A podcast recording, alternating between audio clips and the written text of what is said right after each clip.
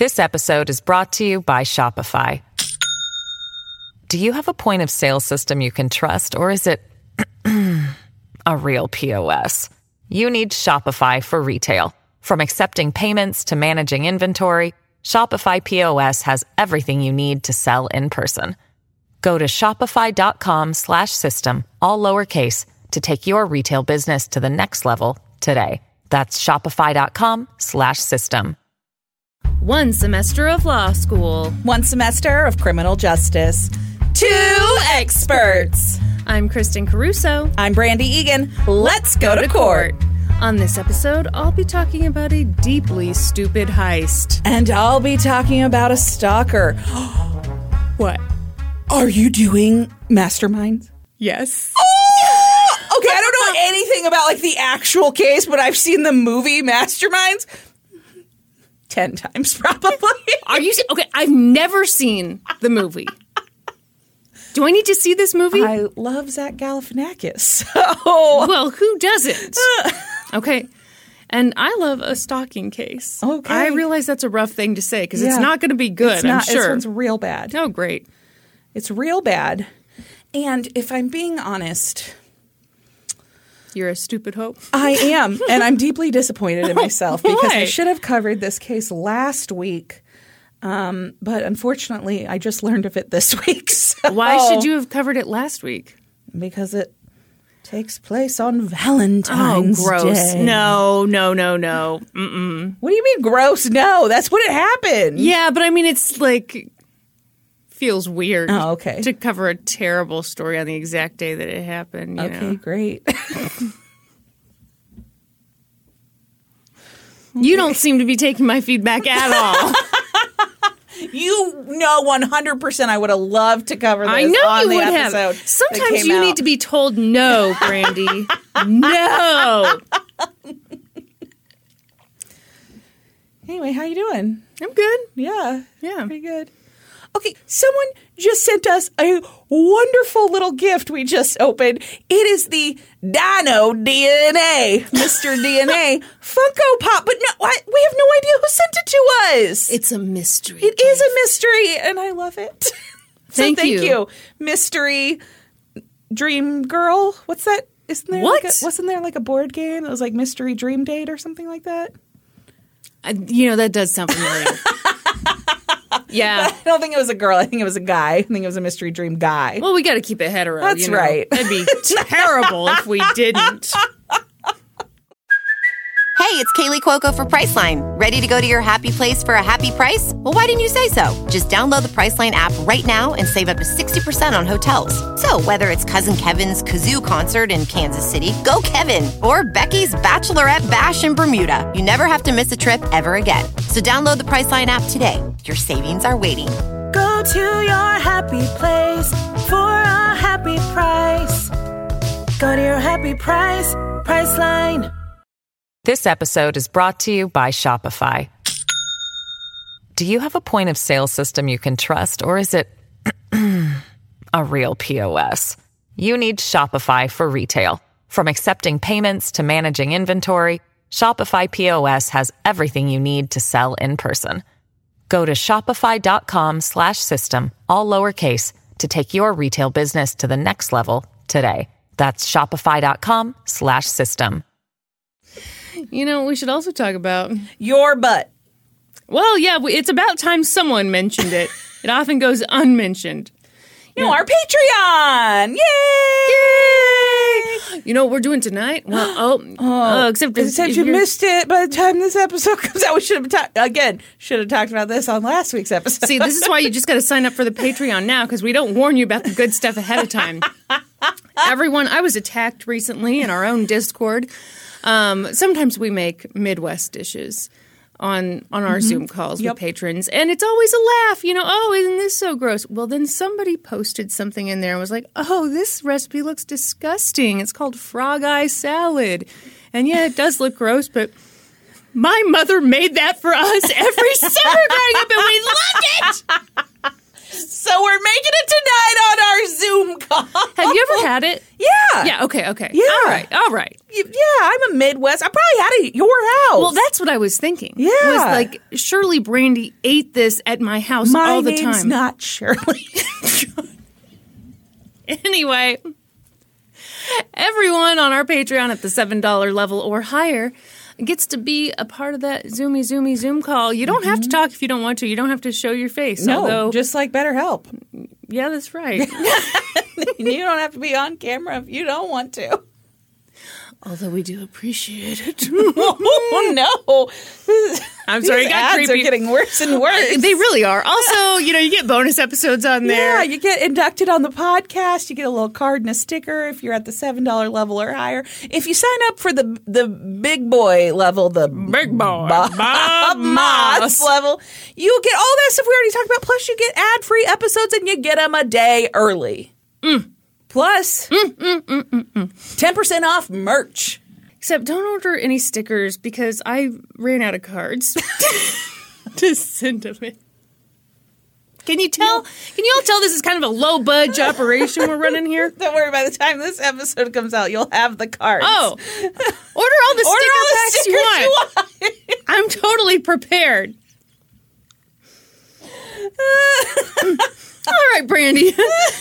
Let's talk about a stalker. Uh, shout outs off the top. I watched a new show for this. It's new to me, not new to the world. Okay. I watched Deadline Crime with Tamron Hall. Ooh, hmm I like Tamron Hall. Tamron Hall. That sounds familiar. Hang yeah, on. look her up. You'll Looking recognize her because she's on mm, one of the other shows. Because Why are you saying it Because I can't remember and I don't want to name the wrong show. You know Tamron Hall. You'll recognize her the second Oh yeah, I see her, totally yeah. recognize her. Yeah. Yeah. Mm-hmm, mm-hmm, mm-hmm. I think it might be. I'm not positive, so if it's not, we'll just bleep that. Uh, also, read an article from True Crime Daily, which also I believe is the show Crime Watch Daily. Didn't watch the show, just read the article.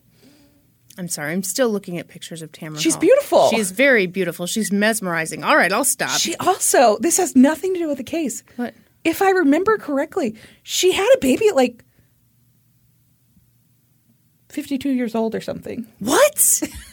Am I making this up? well, I don't know if you're making it up. Tamron Hall, baby. She doesn't even look 52 now. Um, okay, 48, sorry. I exaggerated slightly. She had her first baby at 48 years old. Baby Moses. she is currently 51 years old. Okay, so you're right. right, She is so- not 52. So everyone, I think I think we've all learned a lot today. and I've lied to all of you. All right. all right, anyway, Tamron Hall, beautiful, uh, delivered this case to me, and now I'm delivering it to you. Great. And she delivered a beautiful baby boy at 48 years old. I can't believe you had London at 47. Stop it! I was 34. Hmm. Mm-hmm. My mistake. It's a real young pup. Not anywhere near a geriatric Yeah. pregnancy. a good year away from That's that. right. All right, here we go. I feel kind of nervous. I don't know why. Hmm. Maybe it's because you're going to fuck it up. Well, great. Now that's probably what it is. Just teasing. Tiana Notice had her shit together. But that was no surprise to anyone who knew her. Even as a kid, she'd been the kid who had her shit together.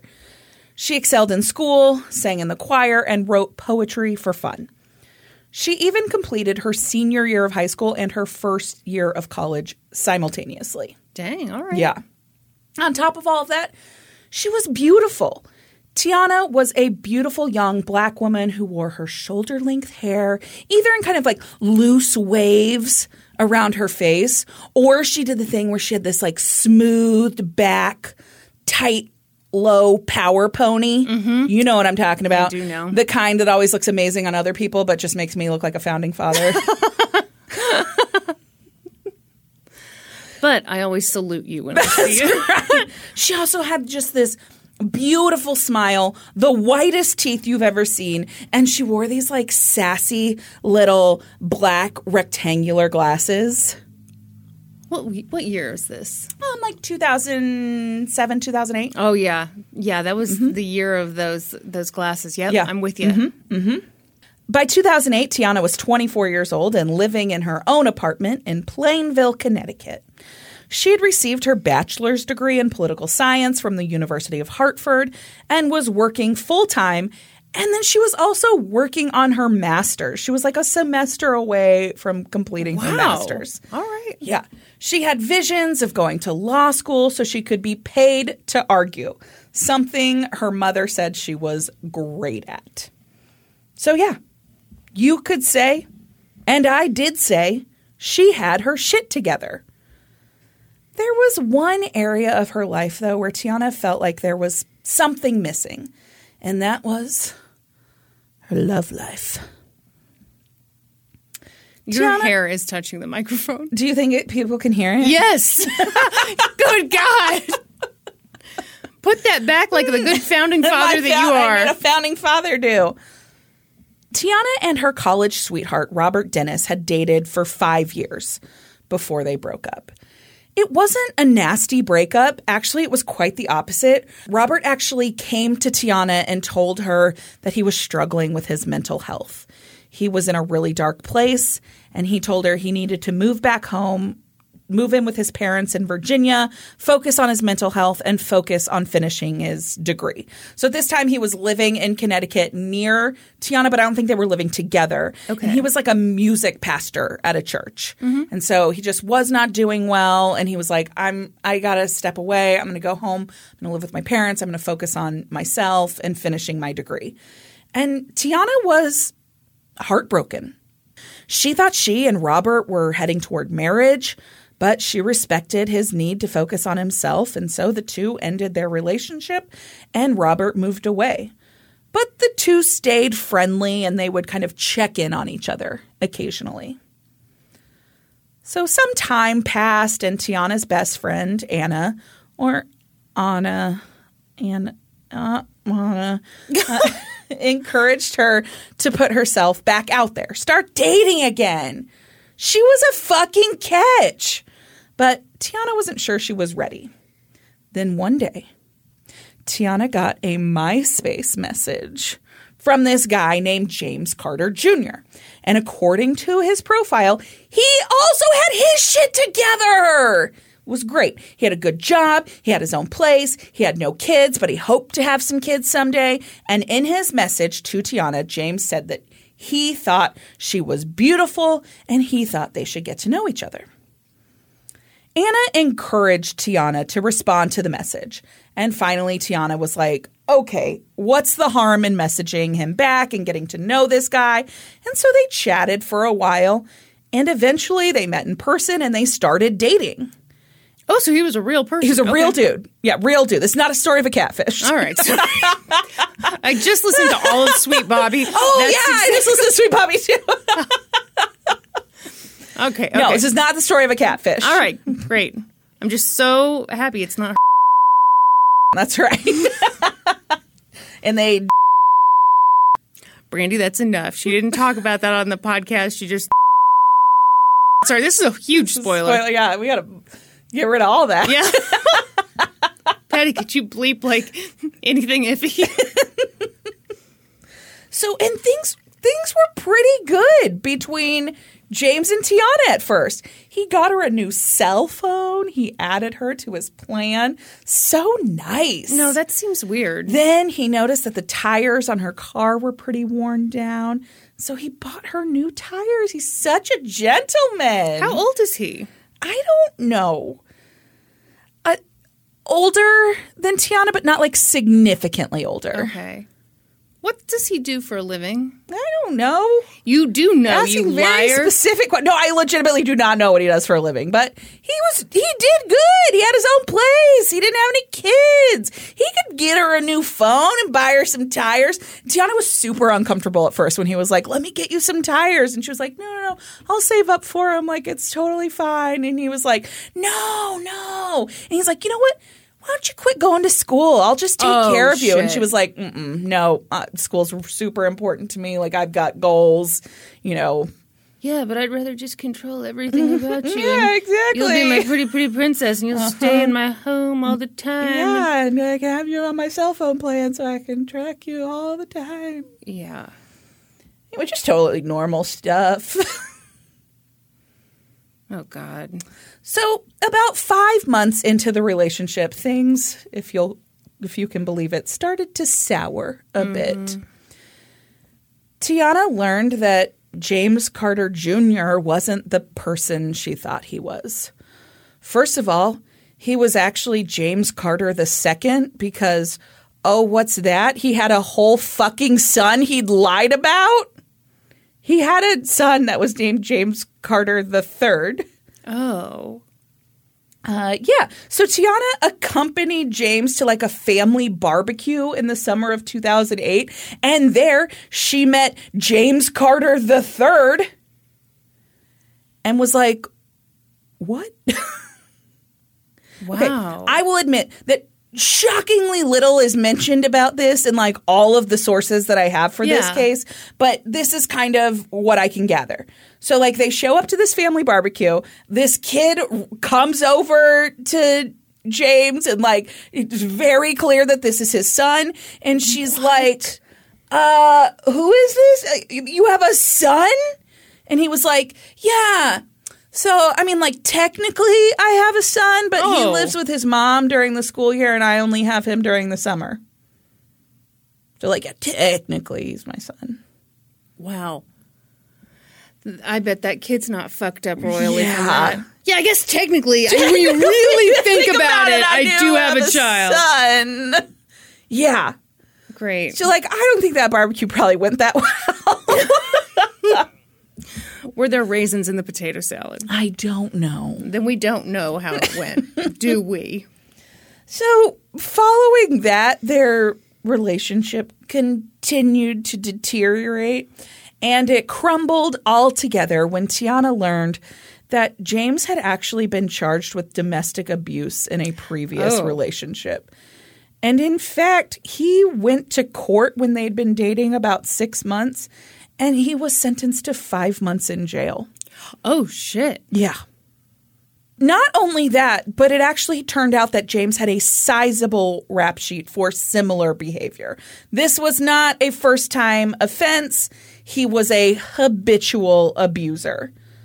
So Tiana was like, well, uh, that'll do it. Yeah. I'm out. And she did that thing where she like slapped her knees and then she like, headed out "Well, the door. Better get going. uh, of course, figuratively speaking. Yes. yes.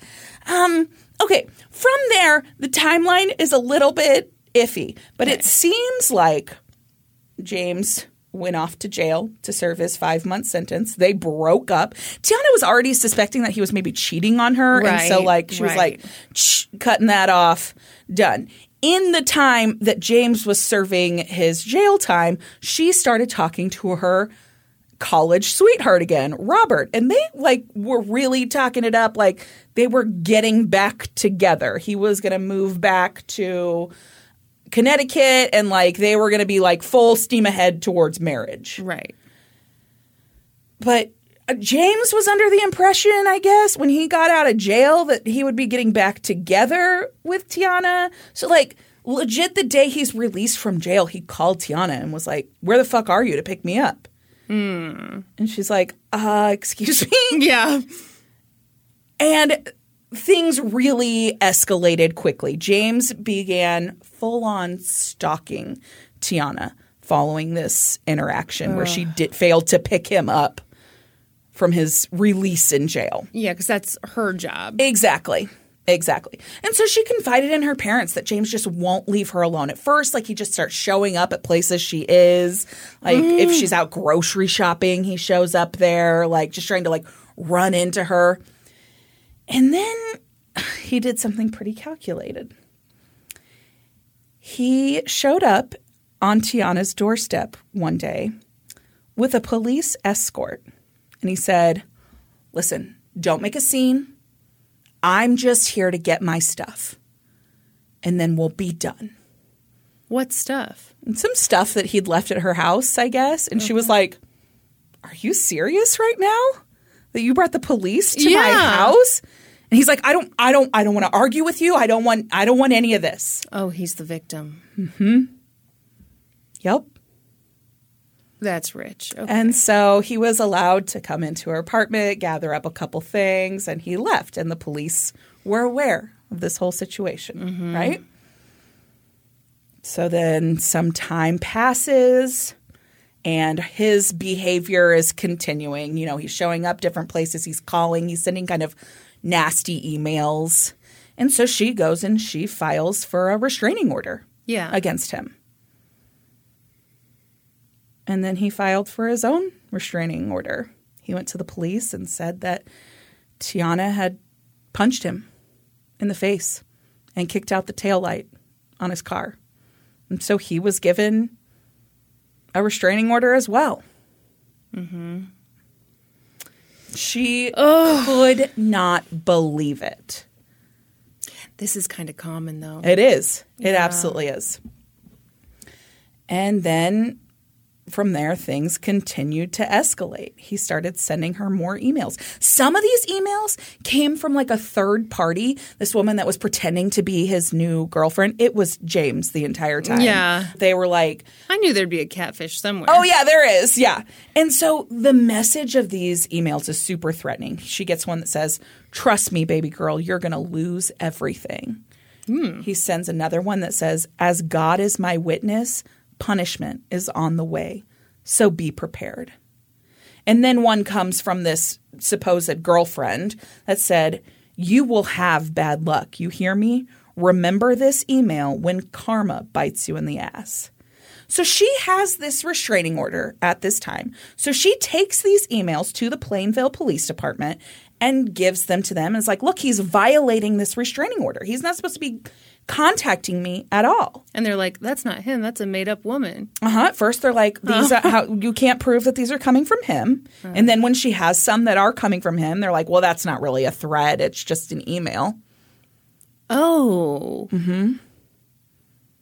And so they're like, nope, there's there's nothing we can do about it. This goes on for six weeks. Just endless messages. She gets notes like at her apartment on her like front door from Okay, him. well, that's obviously a they're not signed. Give me a fucking So break. she can't prove who, and they're just really vague in nature. She visited the police department 33 times oh my in god! they six weeks. Oh my god! And each time they told her, call us when he does something. Fuck off. Mm-hmm. Thanks a lot for your help. Yep. Call us when he kills you. Mm-hmm. Yeah. Yep. Yep. And I'm sorry. He's got a rap sheet a mile long with Yeah. all this domestic violence stuff. Yeah. She's got nothing. Mm-hmm. Yeah. And they're not willing to hear her out? Nope. So the way they okay, the way they put this on the Tamron Hall show is that there was confusion because James is the one who made the initial co- contact with the police by asking for that police escort to the apartment. Okay. Here's what I'll say about that. That's super common in domestic Absolutely. violence. Especially for a more sophisticated perpetrator. Yep. They're going to try to use the system Yeah. against the other person. Yep. And the police have to be smart enough to know that very basic thing Mm-hmm. Yeah. about domestic violence. Yep. So if they were confused by that, that's on their stupid asses. Absolutely. How dare you say that about the police? by early February 2008, this was like completely out of hand. Uh, Tiana was scared constantly. She thought James was going to show up at her apartment and she didn't know what he was capable of. Right. To this point, he'd never physically harmed her, to my knowledge. I don't find that in the research anywhere, but she was scared of him. well, she knew enough about his track record to be Yeah. scared, and it sounds like terrible emotional abuse. It sounds Absolutely. absolutely terrifying to think that someone's following you. Yeah. So one morning in early February, she came out of her apartment to find that all four tires on her car had been slashed. Of course. So she called the police, and the police came and they said, Well, you can't prove it was him. And they did nothing. Mm-hmm. So at that point, Tiana's dad, who had some background in law enforcement, he wasn't a police officer, but he worked in the field somehow. Okay. He set up a security camera outside of her apartment so that they could catch something. That was really unusual in 08. Absolutely. Yeah. Absolutely. And like this was a security camera that you had to have a VHS tape Oh. to record to. Okay, yeah. Okay. So they set this up and then she gets another note on her door. And it's like, please forgive me. I'm sorry for everything I've ever done, all this stuff. The tape ran out before he left the note. So again, she has no proof that he is the one who left it. Fast forward a couple days. Tiana was at her job in Waterbury, Connecticut. She worked in some kind of customer service capacity. I'm not exactly sure what she did. She worked like mm-hmm. in an office, kind of a call center sort of thing, I believe. And she got a call from James at work. According to the restraining order, he is not to contact her at all. And so she like put the call on speakerphone, had a coworker come over and listen so that she had a witness and is like, okay, this is something. I can take this to the police. Yeah. So she called the Plainville Police Department and she's like, he's violating the restraining order and I have a witness. And they're like, ooh, gosh, that is interesting. But you know what's too bad is that happened in Waterbury. Oh my not God. in Plainville. So you're actually going to have to call the Waterbury Police Department. Well, hopefully they're better than. And she's like, okay, oh all right. God. So she leaves work. She goes to the Waterbury Police Department and she's like, This is my restraining order. And this person who I have a restraining order against contacted me at work today. I have a witness who overheard it. He's threatening me. Nobody will do anything. Mm-hmm. And they take her copy of her restraining order and they look it over. And they're like, You know, this doesn't look real. What? They tell her they don't believe it's a real restraining order.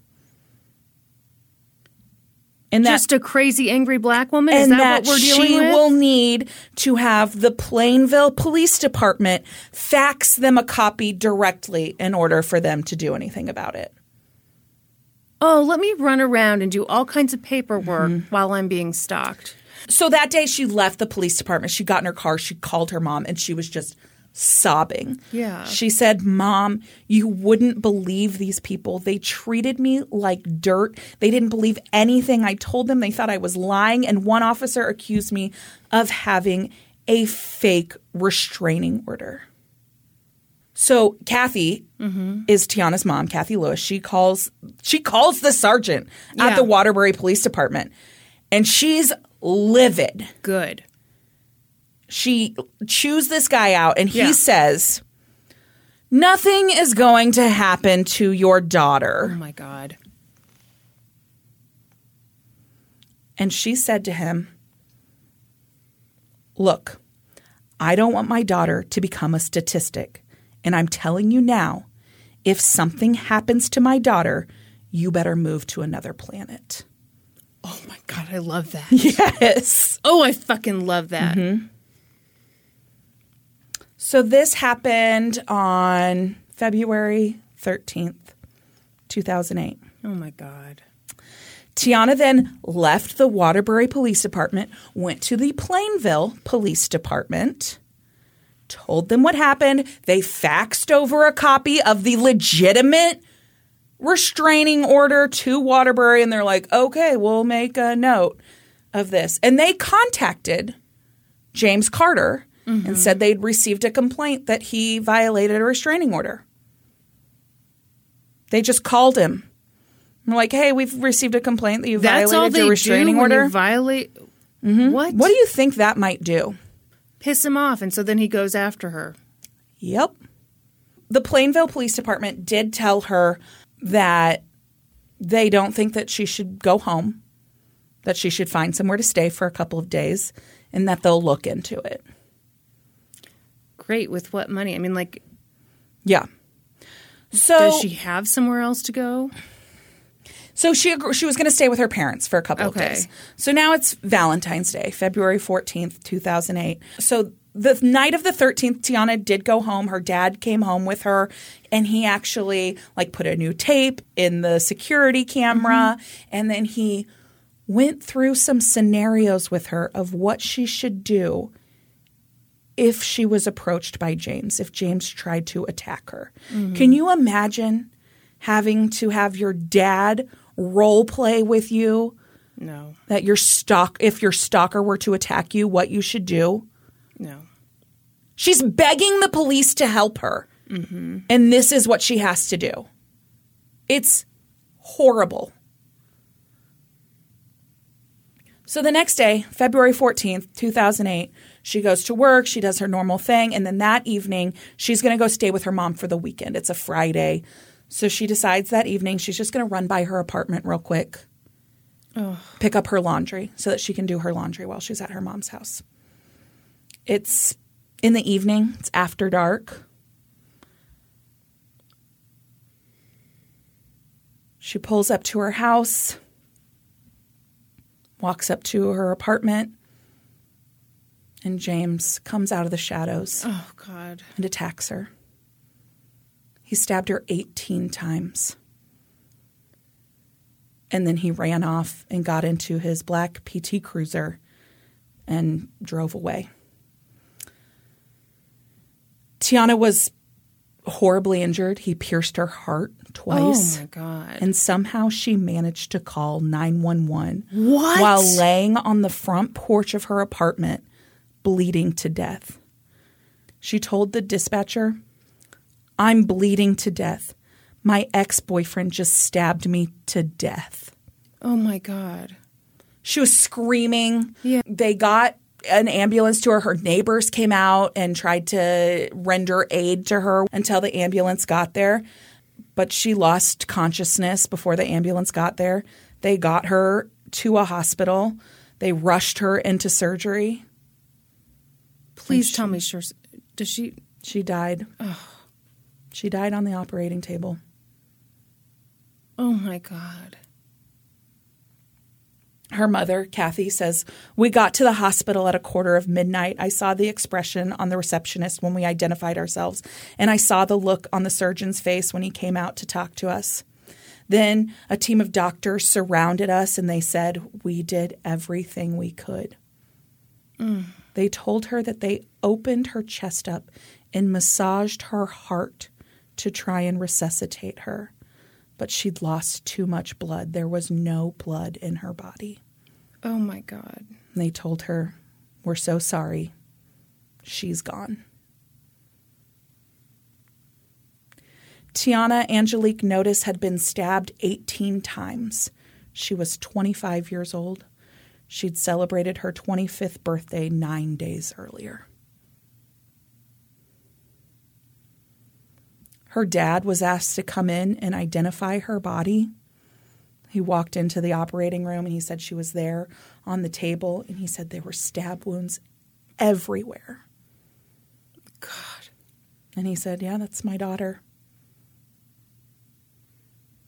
And he said, Of course, there was no question who had done this. Yeah. Tiana had used her dying words Yeah. to identify her attacker. Hmm. Less than an hour after Tiana died, James Carter II was arrested and charged with her murder. Oh, they didn't just call him. No. This is so infuriating because this was just mishandled from the beginning. And this was so preventable. Well, and it's mishandled every single time. Yeah. Yes. I mean, you would think that- 33 times in six weeks it was mishandled. So that's a huge systemic failure. Yes. 100%. I think you get to mishandle something once or mm-hmm. twice, Yeah. not 33 times. No.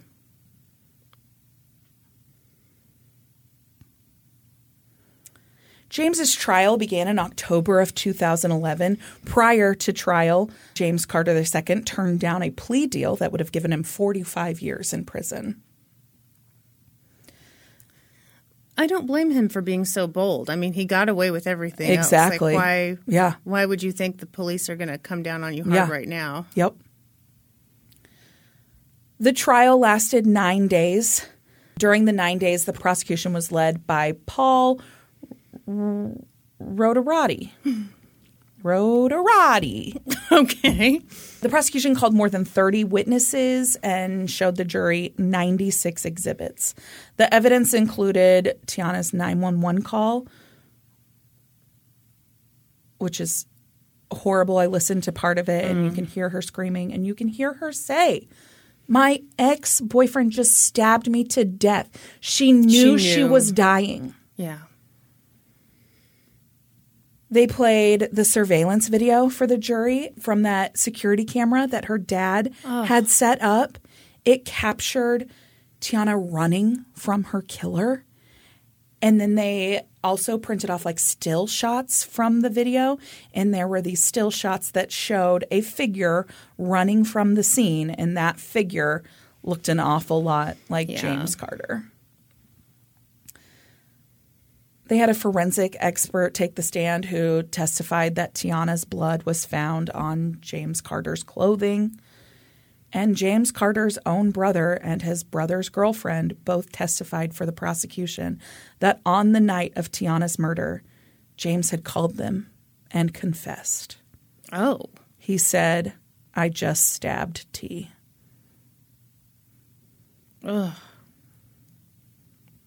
What had they done with that information that night? You know, I don't know. I mean, he was arrested so quickly. I Oh, yeah, they were suddenly on the ball. Yeah, Yeah, that's yeah. refreshing. Yeah. James was represented by a public defender, Christopher Eddy, and James's defense did not deny that James had stabbed Tiana to death that night. Well, yeah, you really couldn't deny that. Uh, their defense was that pressure over financial stuff and other problems had built up in James, and it had caused him to snap. Okay. Uh. Yep. The defense told the jury that it was an extreme emotional disturbance and that they should find James Carter guilty of manslaughter and nothing more. Wow. Mm-hmm. They had a psychologist take the stand and testify that James Carter was psychologically fragile and susceptible to losing control, especially when under stress. the prosecution on their like rebuttal mm-hmm. phase was like, okay, but look at all of these things that he did leading up to this. Like, he stalked her for weeks Yeah. each time like each thing was more threatening than the last. This wasn't some like snap in the moment. Right. this was something he planned. There was actually even a moment um james where they were able to prove that james had called a locksmith that night and tried to try to, to get, gra- Oh, to try and get into her apartment so that he could be in there waiting when she came home but the locksmith like wasn't going to get there in time and he was afraid he was going to get caught like with the locksmith there and so he just like waited in the shadows yeah, that sure sounds like a snap. mm-hmm there was a dramatic moment during closing arguments when James Carter leapt from his seat and screamed in the courtroom. What'd he scream? I, did- I couldn't find like if he said anything Oh, specific. he just kind of like cried out. Uh, it was during. It was actually during the defense's closing arguments when they were talking about him being a f- fragile person who was susceptible to losing control when under stress. oh. So he took his cue. Mhm. Yeah. And so he was removed from the courtroom during closing arguments, and the jury was instructed to disregard his outburst. And he then refused to be present in the courtroom when the jury returned their verdict. Yeah, he sat like in a mm-hmm. different room and watched it on a video. Well, this whole thing is him not accepting reality. Absolutely. So Yeah. he knows how this is going to go. Yep. The jury, of course, found him guilty of murder. And again, he refused to be in the courtroom during his sentencing. So the judge hated this. The judge spoke directly to him, like over like a closed circuit TV Yeah. thing, and was like, "You looked her in the face when you stabbed her to death, but you won't be in here to to take responsibility for it now. You can't look the rest of us in the face." Can't the judge just demand? Apparently not. Wow. The judge was pissed. Yeah. that he wouldn't be in the courtroom. And so the judge sentenced him to the maximum 60 years in prison. The maximum allowed in Connecticut. Good. Tiana's family was thrilled with the outcome. They were like, this is mm-hmm. exactly what we wanted. This is, we know that Tiana is rejoicing in heaven right now. But they were pissed. Well, yeah, They were okay. pissed that this happened. Where's the lawsuit where So they, they- sue the shit they did. out of the city? They fi- they filed a civil suit against both the Plainville Police Department Mm-hmm. and the Waterbury Police Department, and that went to trial before a jury. I can't believe they didn't settle. Oh my god. And the jury awarded them How much? ten million dollars. Hell yes. They also filed a civil suit against the city of Plainville itself, Mm-hmm. and they settled that Okay. for two point six million dollars. Okay. I don't know if they actually Got Got that amount. money? I, Yeah. I was just thinking. I I doubt, they, got did. that amount. I doubt they did. They have been working in Connecticut to change some legislation there. They've introduced a pilot program that's like going on right now that involves GPS monitoring. So this is where um, when a restraining order is put in place, a judge can order the person who the restraining order is against to have a GPS monitor fitted Yeah. for them, and then the their victim, the person who is being protected, would get alerts if that person comes within a certain radius of them. That's a great idea. I think it's a wonderful idea. They said if that had been in place then, Tiana would have known to go nowhere near her apartment that night. also, if they'd just taken this seriously Exactly. from the beginning. Exactly. They've also they're also working on a program where they do a lethality assessment against violent violent offenders. So someone who commits some kind of domestic abuse, mm-hmm. they do this assessment on them to determine the likelihood that when they reoffended it would be lethal. Okay. And so they're testing this to see if that's a way to predict if somebody will is likely to take another person's life. So still Hmm. Feels a little say- minority yeah, reporting I was to me. gonna say it makes me a little nervous. yeah, I agree. That one I don't know about. I like the GPS monitoring. one, Yeah, though. me too. Yeah. Yeah. They started a foundation in Tiana's name um, to raise money for domestic violence and awareness around domestic violence. What? So I know I told you that Tiana and her college boyfriend Richard were like getting back together. Yeah. He planned to propose to her on Valentine's Day. And the oh. ring and everything. Oh. Oh, that's terrible. So I'm going to finish with a poem that Tiana poem? wrote. A poem. What do you say? Poem? What am I saying it weird? I say poem. Poem. what the fuck am I saying? Poem. Yeah, but you're saying poem. Poem. A poem. what the fuck ever. Anyway, this is a poem that Tiana wrote when James went to jail on his domestic abuse charges and she broke up with him. Mm-hmm. Her dad read this as part of his victim impact statement. He said that it was very prophetic mm-hmm. and it's called Chapter Closed. Sometimes you want to give a man the benefit of the doubt to prove he is who he says he is. I was disappointed. For all the words were lies and his actions spoke louder. Let his emptiness comfort him at night, like the cement walls he's become accustomed to. I smile for my curtain call. For I regained my strength when I walked out the door, regained independence by saying no more. An empty house in solitude is how he will spend his days, and I rest assured knowing I'm beautiful, smart, and on my way. Mm.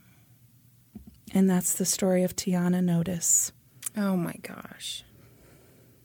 I hate that. Yeah. Yeah.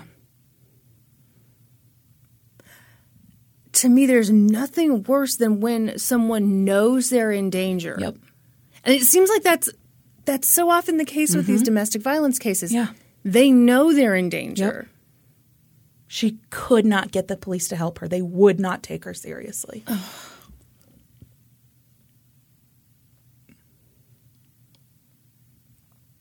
It's infuriating. Yeah.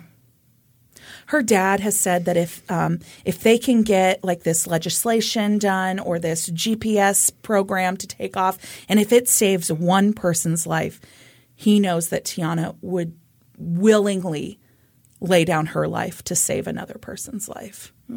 And to him, like that is that's the goal. That's that's enough.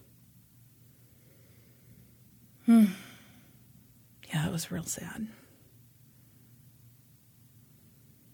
It was a good poem. Thanks. Or poem. Home. As you say. Jesus. So you're already pretty familiar with this story. Oh my eh? gosh, not the true story. I just know the movie version. I wonder how closely it follows the true story. I don't know, but I doubt there's a fart transplant. What? It's my favorite part of the movie. a fart transplant? Okay. There, okay. So it's Zach Galifianakis and Kate McKinnon, uh-huh. right? Kate McKinnon plays Zach Galifianakis' fiance. Okay. And they're doing a photo shoot for their engagement pictures, and they're both wearing lovely denim outfits. Okay. Uh-huh. And at one point, they're like, I don't know, so one's laying down, and the other, and Zach Galifianakis is like laying on the ground, and Kate McKinnon's like laying on top of him, and she farts on him.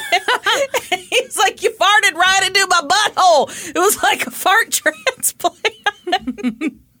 anyway, you'd love it. Yeah. Okay, I gotta see it. well, now I feel nervous because this is a tale you know. Again, I don't know the true story at all. I just know the movie Masterminds. Okay, well, let's start off with a thank you to an episode of the FBI files called The Unperfect Crime, not the imperfect Oh, crime, the un- unperfect. I think it's kind of meant to be like a little joke about how stupid these people are. Oh, I thought it was like a uh, very unbirthday to you. You know, the FBI guy did wear a Mad Hatter.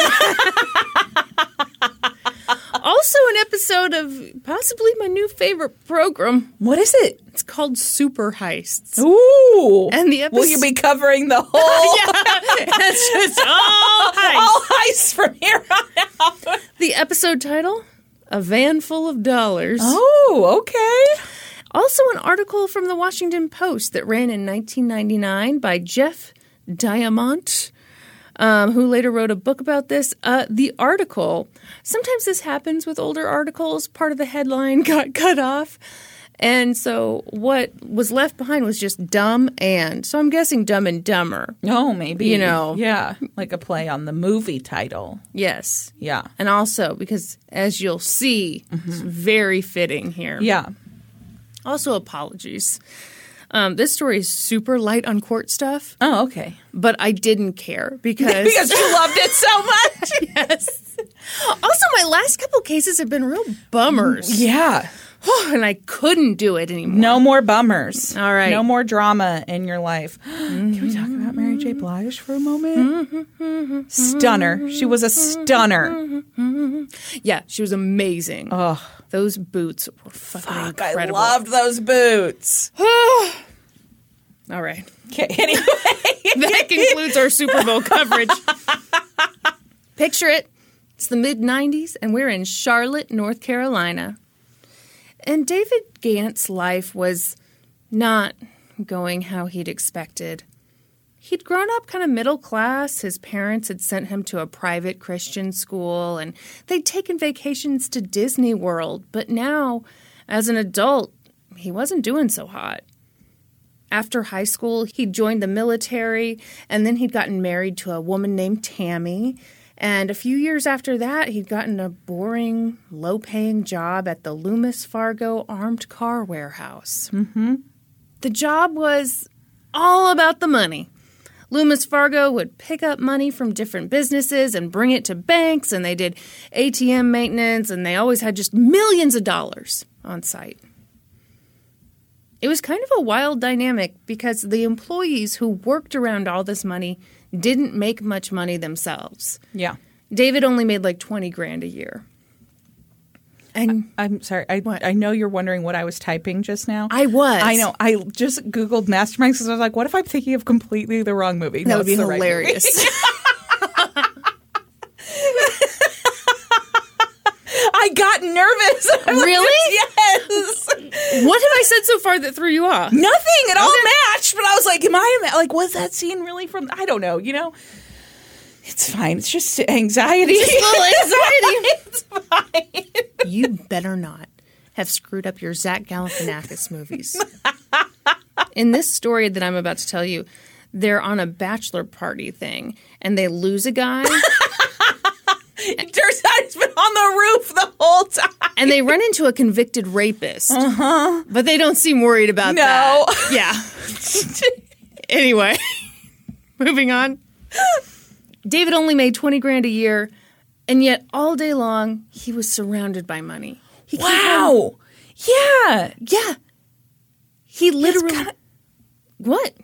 Nope. I was gonna say something bad. Say it. I mean, Loomis might kind of been asking for it. No, Brandi. I agree. You're only paying them like peanuts, and then you're surrounding them with money. Like, yeah. What the fuck do you think is going to Yeah. happen? And I'm sorry, but this all happened too easily. Okay? So I kind of think, yeah, you're asking for it. he literally came home from these 12 hour shifts stinking of money. Apparently, when you only have, you know, just like a normal amount of money, you don't realize how bad it stinks.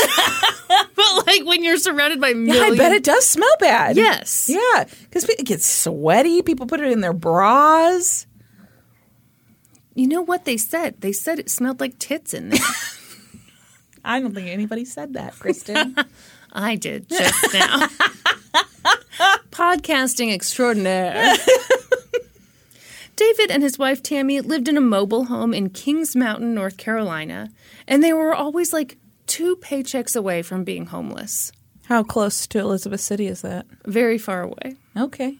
Same state, so don't act like it's the craziest question I've ever asked. Pretty rude how you answered that. Well, they're literally on opposite sides. And North Carolina is one of them long ones, you know? it is. Mm-hmm. It's not like those like you know northeastern uh, states, or even like, yeah, or even like in Illinois where it's, you know, mm-hmm. tall and skinny. Mm-hmm. Yeah. much like the man, the famous man from Illinois. Oh, Lincoln? I'm sorry, is there another super famous tall skinny man from Illinois? No, there's not. Homer Simpson. Okay, anyways, Not tall or skinny. people are gonna reach out. They're gonna be like, "It's they're not from that Springfield. It's blah, blah, it's a different Springfield." Sorry, Yeah. anyway. Anyway, oh, God. I don't care Yeah. where Homer Simpson's from. See, I'm trying to save you here. Sorry. David and Tammy didn't have money to do fun stuff. They barely had money for the basics. So David began working a ton of overtime, just trying to get ahead of their bills. And all of a sudden, work became like way more fun. Because a woman named Kelly Campbell began working with him. Mm-hmm. Brandi, mm-hmm. you're smiling mm-hmm. so big. Uh, she looked a lot like Kristen Wiig in the movie. Kelly was cute and funny, and she was married with a couple kids, and she and David hit it off. They both smoked, so they took their smoke breaks together, and sometimes they ate lunch together. And David couldn't help but notice that there was a mutual attraction there. Except, unfortunately for David, it wasn't actually mutual.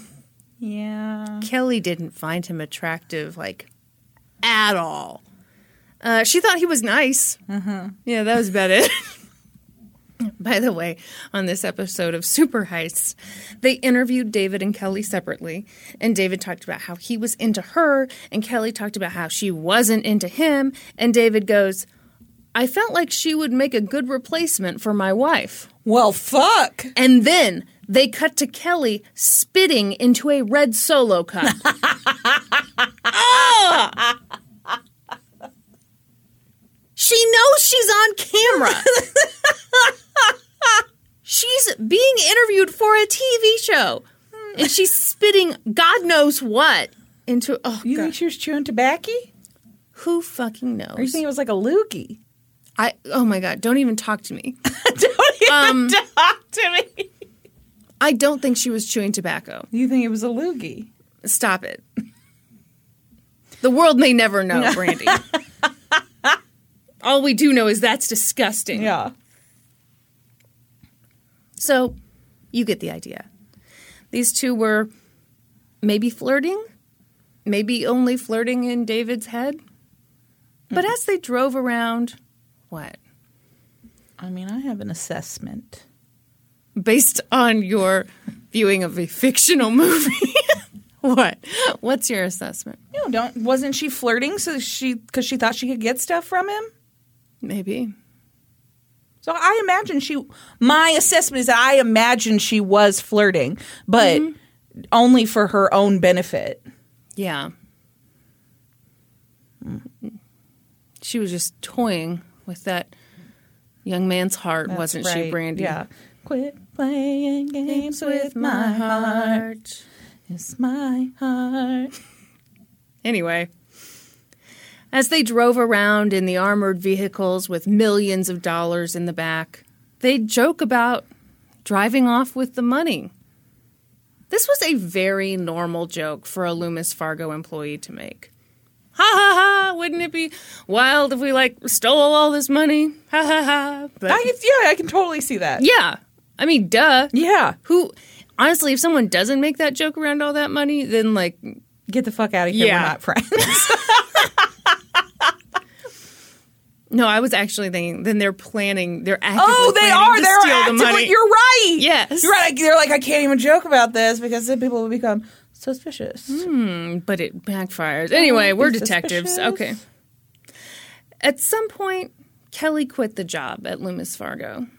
And one evening, she went to a bonfire at her friend Steve Chambers' house. Steve and Kelly had gone to high school together. And now Steve and his wife Michelle and their children lived in a double wide trailer, and neither Steve nor Michelle had steady jobs, but, you know, somehow they always had money on hand.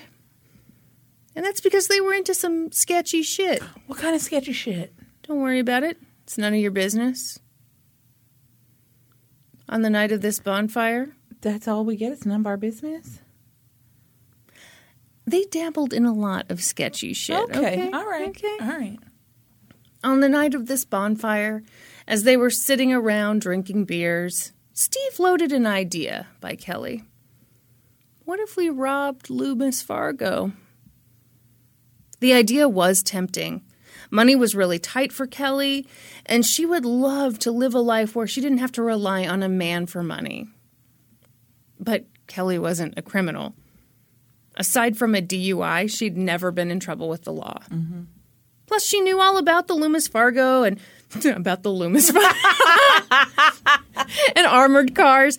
And she was like, Yeah, I think it's a lot more dangerous and difficult to rob one of those things than you're Yeah. making it out to be. But Steve wouldn't give it up. For months, he kept coming to her with the idea. And in that time, Kelly's old friend David got a promotion. Oh shit. He was now the vault supervisor for Loomis Fargo. So during one of her conversations with Steve, Kelly mentioned that the vault supervisor, well, uh, he has a crush on me. And Steve, who loves love because it was just recently Valentine's Day, was like, yes, we can use that. Yeah. So Kelly called up David, and of course, he was thrilled to hear from her. And she was like, hey, our attraction is super mutual. It's definitely not all in your head. And I miss you. oh, hey, real quick. Uh, while I have you, have you ever thought about, I don't know, robbing Loomis Fargo? And David was like, uh, m- maybe? David claims he was a little on the fence about this idea. But then one day he sat down and did the math and figured that if he kept making the minimum payments on his credit card, it would take him 30 years to pay off. Oh my gosh. So he was like, yeah, okay, I guess I'll. Let's fucking do Yeah. it. Let's go. So he and Kelly met up in the woods to plan this heist. For real? Yeah. They met in the woods? Yeah. Where would you go? Somewhere in. Taco Bell, Chili's, Applebee's, are- like every other one of your stories. People are going to overhear, and also money's tight for both of them. You know what's free? Going into the woods. Well, it's fucking weird. what? Oh, let's go into the woods. Listen, they're two married people. Yeah. They they can't just be seen out together. All right. Um, they're talking about a huge heist, Brandi. okay. I can tell you're people not. meet with it in ev- in the stories you tell us. Mm-hmm. People meet with their hitman at a restaurant. So yeah, and that's the key. I'm telling these stories, so it shows they fucked up big time. For all we know, this is like the one crime that went wrong. You know, every every other crime that's planned in the woods goes perfectly. If a crime is planned in the woods, does anyone get caught? Is that the that's the thing they that's say. the yeah. thing they say Uh-huh. about the woods? That's right. All right. So yeah, they went into the woods. What about it? they wanted to plan this heist. Except plan wasn't really the right word. Because Steve was the brains of the operation, if you can call it that. And Kelly was the convincer and David was the moron. because here's what he agreed to do. The vault at Loomis Fargo usually held between 15 and 20 million dollars. So he would single handedly disarm the security system and transport millions of dollars by himself into the company's biggest van. He would then drive off the premises with all the money, meaning that once word got out, everyone would know for certain that he was the one who stole the money. He's taking all Yeah, the he's risk. the only one stealing the money. Then he would meet up with Kelly and Steve, and Kelly would drive David to Columbia, South Carolina, where he would board a plane to Mexico using a fake ID. Meanwhile, Steve would take all the money and hide it, and they would split the money three ways. Okay. Can you fucking believe this mm. plan? No, it's terrible. He's going to do basically All of everything. it. He only gets a third of the money. and he's leaving it all with a man he's never met. Oh my gosh. Eventually, Kelly and her children would move down to Mexico to live with David for the rest of their lives, Brandi. Yeah. Yeah. Yeah, that's what would happen. Okay. And then, for the rest of their lives, they would live like they were all on vacation. Okay. David felt great about this plan because he had recently read one book about the FBI. What he learned from that book was that the key to getting away with a crime like this is to get the fuck away from the crime scene as quickly as possible.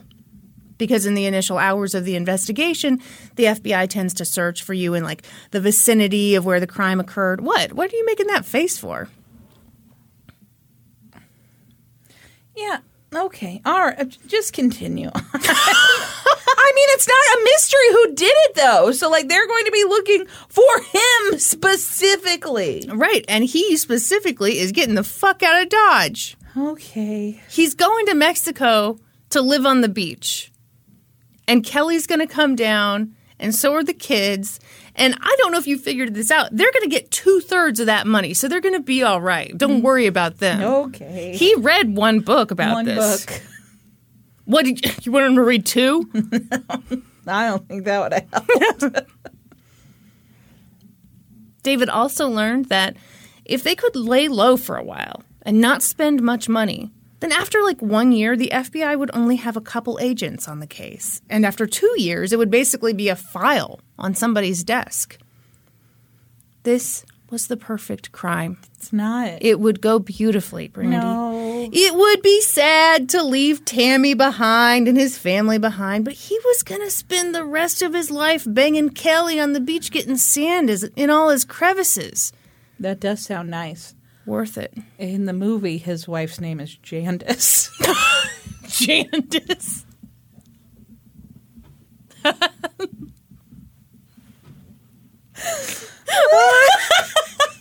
I do need to watch this movie. you love it. Brandy, I know this will shock you, but Kelly had no intention of moving to Mexico with David. Yeah, I figured. she had like zero interest.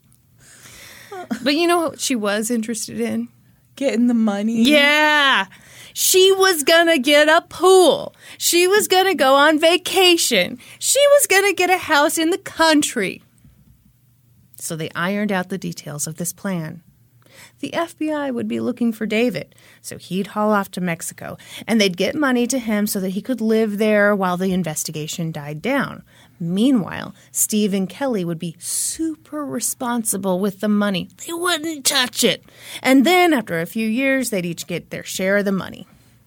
Mm-mm-mm-mm-mm. Why do you look like that? Are you jealous that you didn't think of this yourself? I'm not. It's a lot of faith old David has and other people. you know what? So he was he was asked about this, and um, what he said was that he's always been big on teams. you put this guy on a team, and he's going to trust the team. You know Okay. what? What? I'm also big on teams. You see a bit of yourself in David. I do. You would take all the risk. Leave the 17 million behind. Oh no! Okay, you guys better get me my share. I'll be waiting. Are you ready for the best part? Yeah. One night, after one of these planning sessions in the woods, Kelly and David kissed. Oh, it was transcendent. Oh, for David, anyway. Yeah. Now they just had to wait for the right time to pull off this heist. And soon enough, it came.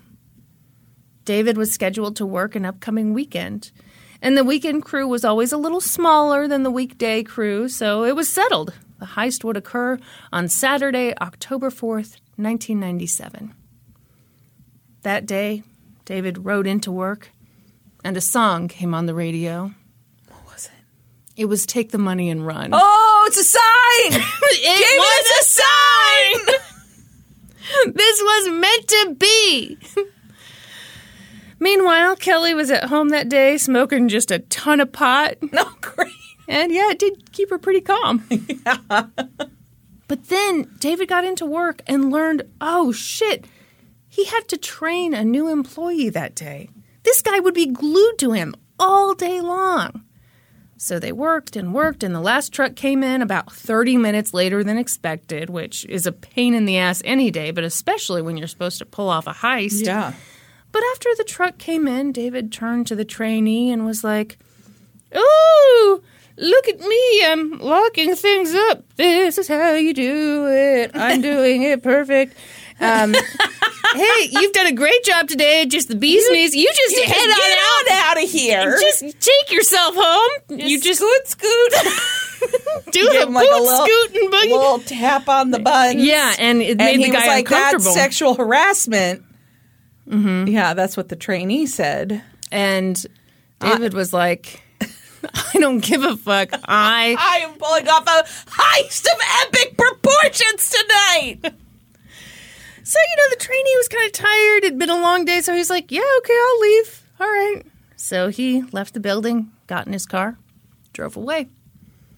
Now, all David had to do was steal $17.3 million from the vault. All by himself. that sounds heavy. Uh, yes, yes, it is. he turned off the alarm, got in the vault, and the bills were all on crates and shrink wrapped, and and now he had to haul them from the vault into the company's biggest truck. It was exhausting. Yeah. Because most of it was in $20 bills. Oh shit. Yeah. $11 million of it was in 20s. Oh my gosh. In total, the money weighed 2,800 pounds. but David got to work and the sweat poured off of him. Adrenaline fueled him. He kept hauling the money and hauling the money and filling that truck and filling that truck. He filled it all the way to the ceiling with cash. Meanwhile, Kelly and Steve and two of Steve's buddies who he'd brought along were all waiting outside. They weren't super patient. David had given Kelly his cell phone and she used it to call him at Loomis and she kept being like, Hey, are you almost done? How about now? What about now? Are you done now? And he said, it'd be a lot quicker if you'd stop fucking calling me. He was super uh, sarcastic about it. Because he was like, Oh, yeah, it's really helpful for you to interrupt me all the time. Thanks a lot. yeah, he was super annoyed. Yes. And Kelly could tell. So she paged him with their secret code 831. 831. What's that mean? Oh, I don't know. What's their secret code? Wait, that was just a guess? No, eight letters, three words, one meaning. I love you. Oh. Mm. that was not their secret code. Oh, okay. 143. What's that mean? 143. 143. What does it mean? I four three. It's the number of letters in each word. I uh-huh. love you. Oh, it's the same kind of thing. Yeah. Yeah. I mean, there are only so many things you can do with that with a pager. It took David a little over an hour to load the van, which I don't think is that bad. When you're talking about all that. No, that's very impressive. Yeah, he was going for the gold. yeah. Once he did load the van, he locked the vault. But this time he set it up on a time lock, which would only allow the vault to open in five days. Oh, Mm hmm. And he took the keys with him. Oh, that's pretty good. Okay, I'm I'm still I'm still blaming Loomis a little bit here. Why is that a feature? Well, and like, how is it possible that you're basically leaving that possibility that one person, Yeah. or even just two people, is able to. yeah, Yeah. Why do they have all the keys? Yes. Why do they have like all the access? Well, I'm guessing they probably don't anymore. I hope not. if they do, then we need to get jobs at Loomis. and Brandi, um, I'm going to need you to do the whole thing, and I'll get you your share of the money. okay. Go team. So he figured that doing this would buy him some time. It would take a while for the Sunday crew to realize that the vault had been completely emptied. Then David went over to the security center, where all the footage from the security cameras was being recorded onto VHS tapes, and he took the two security tapes. Then he got in the van and drove off, where he met up with Kelly and Steve and Steve's cousin Scott and his old friend from high school, Eric Payne. Why are there more people here? Yeah, so David was not thrilled about this. Yeah. Um, but evidently, like Steve wanted help moving all this money. Oh, weird. Dude, yeah, Yeah, David's like, yeah, me fucking too, yeah, buddy. I wish. I want to say Scott I just moved 2,000 pounds of money all by my fucking self. twenty eight hundred. Don't you cheat him Oh, out of that eight hundred. right. I want to say Scott and Eric were only getting like a hundred grand from this. I'm sorry, you you open up a big old van of cash like that in front of me. Yeah, I'm not settling for a hundred grand. Yeah, fudge stripes. Some might fall down my bra. you know, How much you think you would get your bra? I don't know, but I'd be going for the packs of twenties. Best believe. I go for the ones. Yeah. I get thirty-seven dollars. I showed them. Yeah. You told me a hundred thousand dollars. I got a hundred thousand and thirty-seven. you know, that's called a tip. Uh huh. so everyone was so excited. They didn't waste time. David took 50 grand. That would be enough for him to live on in Mexico for about a year until they could send him more money. And Okay. And with that, he and Kelly took off for the Columbia, South Carolina airport, pleased as punch. Once they were alone together, Kelly said, I'm a rich bitch now. But on their ride to the airport, they encountered a problem. David didn't have any way of carrying the 50 grand on the plane. he hadn't thought it through. Oh, Jesus. Uh, but Kelly was a quick thinker. She pulled into a gas station, bought a pair of pantyhose, and they stuffed the bills into the pantyhose and made like a homemade money belt for David to wear under his clothes. I hope he doesn't get patted down. It was 97. They, Okay, yeah, they let you on with an automatic weapon.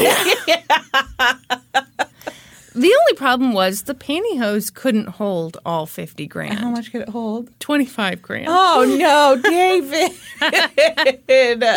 So David took 25. I'm so sorry. This is so ridiculous. He took 25 grand and gave the rest to Kelly, which was no big deal because she'd be joining him in Mexico super soon. to start their lives together. Yeah, because they were in love. Yeah, no. They were in love. They'd kissed once, Yeah, Brandi. okay. It was magical. All right. So they drove off to Columbia Metropolitan Airport, where David planned to walk in and purchase a seat on the next flight to Cancun, Mexico. Okay. Uh, they got there, and uh, It doesn't fly to Mexico. no, Columbia Metropolitan Airport did not offer international flights. That's a real problem. In fact, the lights were off. The airport was shut down for oh the day. my gosh. What do you make of this? Um, well, it seems like real poor planning. Yeah. Nobody like researched this at all. Here's what I'm guessing. First, well, no, here's what I know. I know these people are dumb as fuck. Yeah. But I also know the Charlotte airport is massive Yeah. and it does fly everywhere. So I'm wondering if they just assumed, Assumed that all what airports. Yes! Yeah. I'm wondering if they didn't know, oh, our local airport is like bigger than a lot of other Yeah. airports.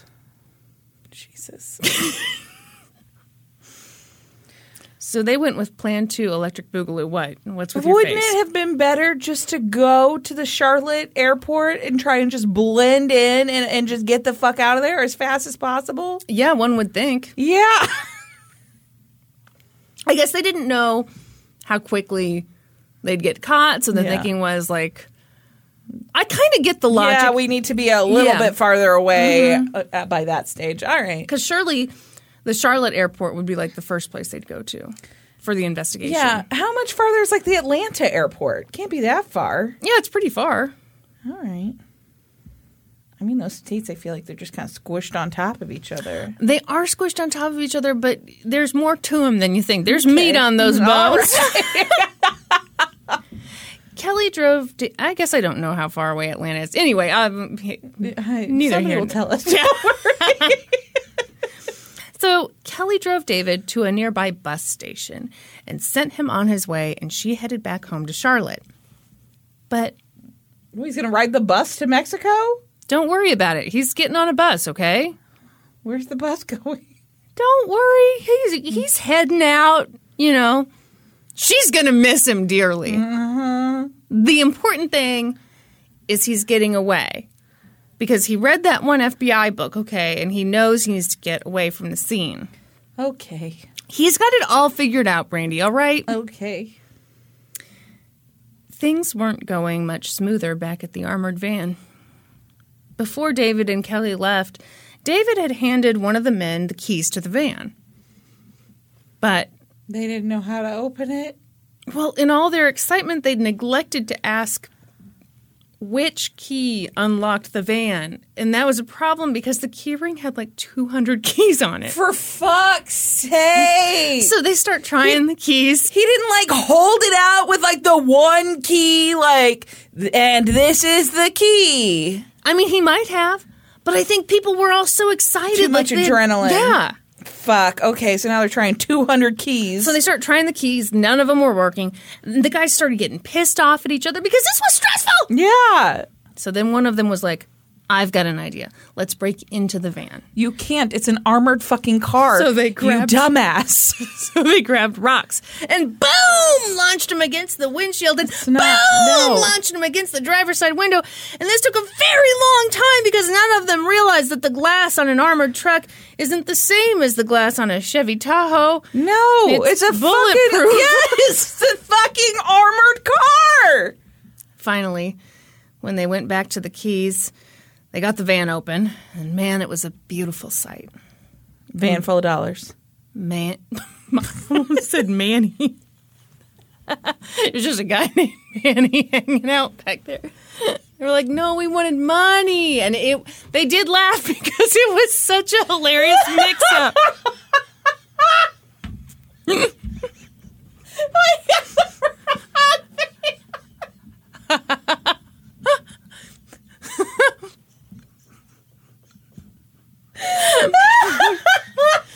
David was like, "It took me a while to load Manny into the van.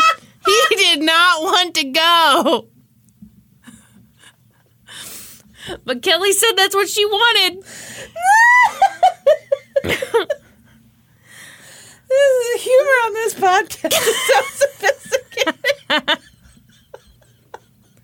Uh, no, it was money. More money than hardly anyone sees in their entire lives, all stacked to the ceiling of this huge van. It was filled to the brim. Where were they taking it? Can you keep your pants on? No, we've already established that. So Steve and Scott and Eric got to work. Steve had brought 55 gallon barrels to fill with the cash, and they began filling and filling and filling, and uh, uh oh. Ooh. he didn't have enough barrels because the money's way more than they anticipated. Yeah, $17.3 million is a lot of money, like literally a lot of money. Yeah. Well, it's a literal ton of money. So they filled those barrels to the top, and then they had to make some decisions. They'd run out of barrel, but they hadn't run out of cash. They'd have to leave the fives and ones behind.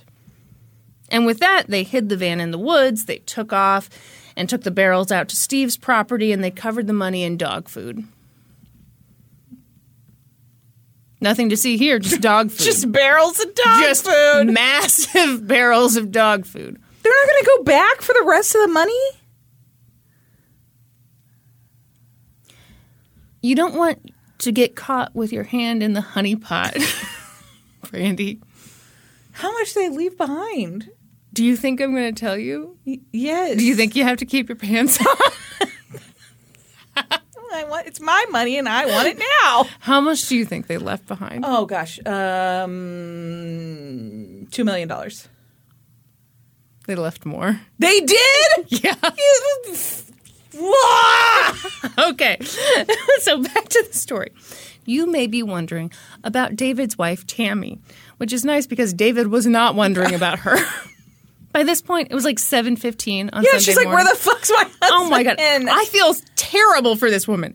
Okay, so, you know, her husband hadn't come home from work the previous day. She was worried. So she called the police and she told them about her concerns. And so they sent an officer over to the Loomis Fargo plant. That's not good. They're gonna find out that the money's gone. Sure enough, David's truck was there. Yeah. And oh shit, the gate was open and so was the door to the warehouse. The officer called for backup, thinking that maybe something horrible had happened to David. Well, something horrible had happened.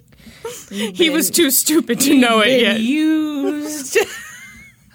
and now he was on a bus to nowhere. but he had 25 grand.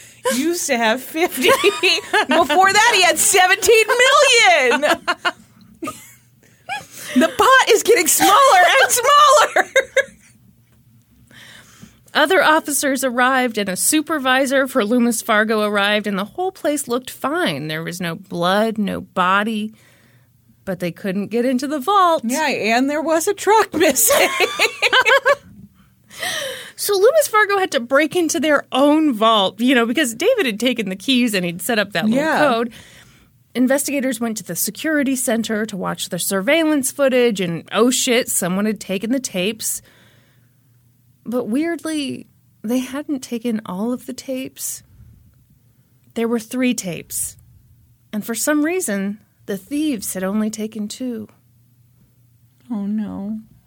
By this, by this point, the FBI got involved because most of the money belonged to federally insured banks. So this that made this a federal offense. Who called the FBI?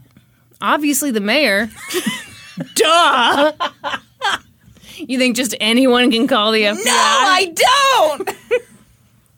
You know how the FBI always has cute little names for their investigations? yeah, You want to hear this one? I sure do. Operation Charlotte. I love it. It's so good.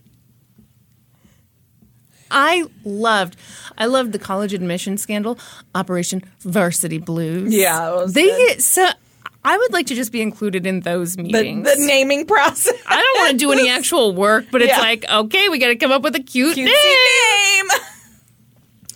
The investigators all gathered around to watch the one remaining surveillance tape. And holy shit, there it was. Just David walking back and forth in the truck over and over. Oh shit! It was an hour straight of David Ghantt just emptying out the vault. Fuck, David, my man, what happened?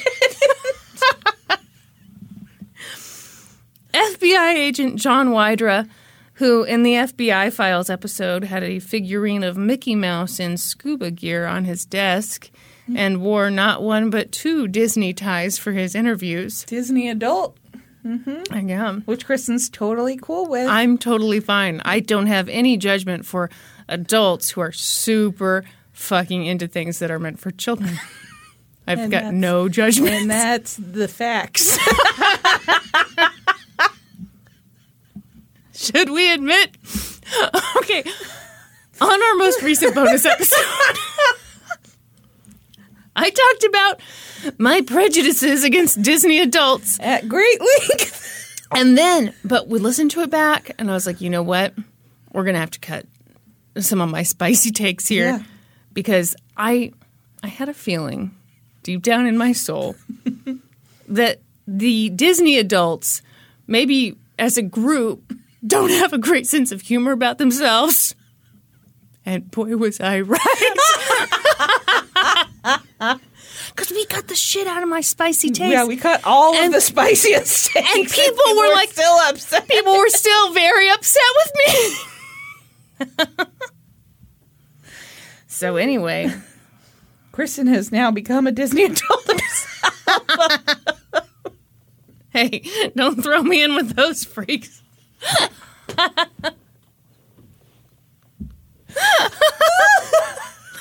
I do think it's amazing. I mean, when you think about all the crap we talk on this podcast, that's the thing that people were like, yeah, "How dare you come for Mickey?" they, they're very sensitive.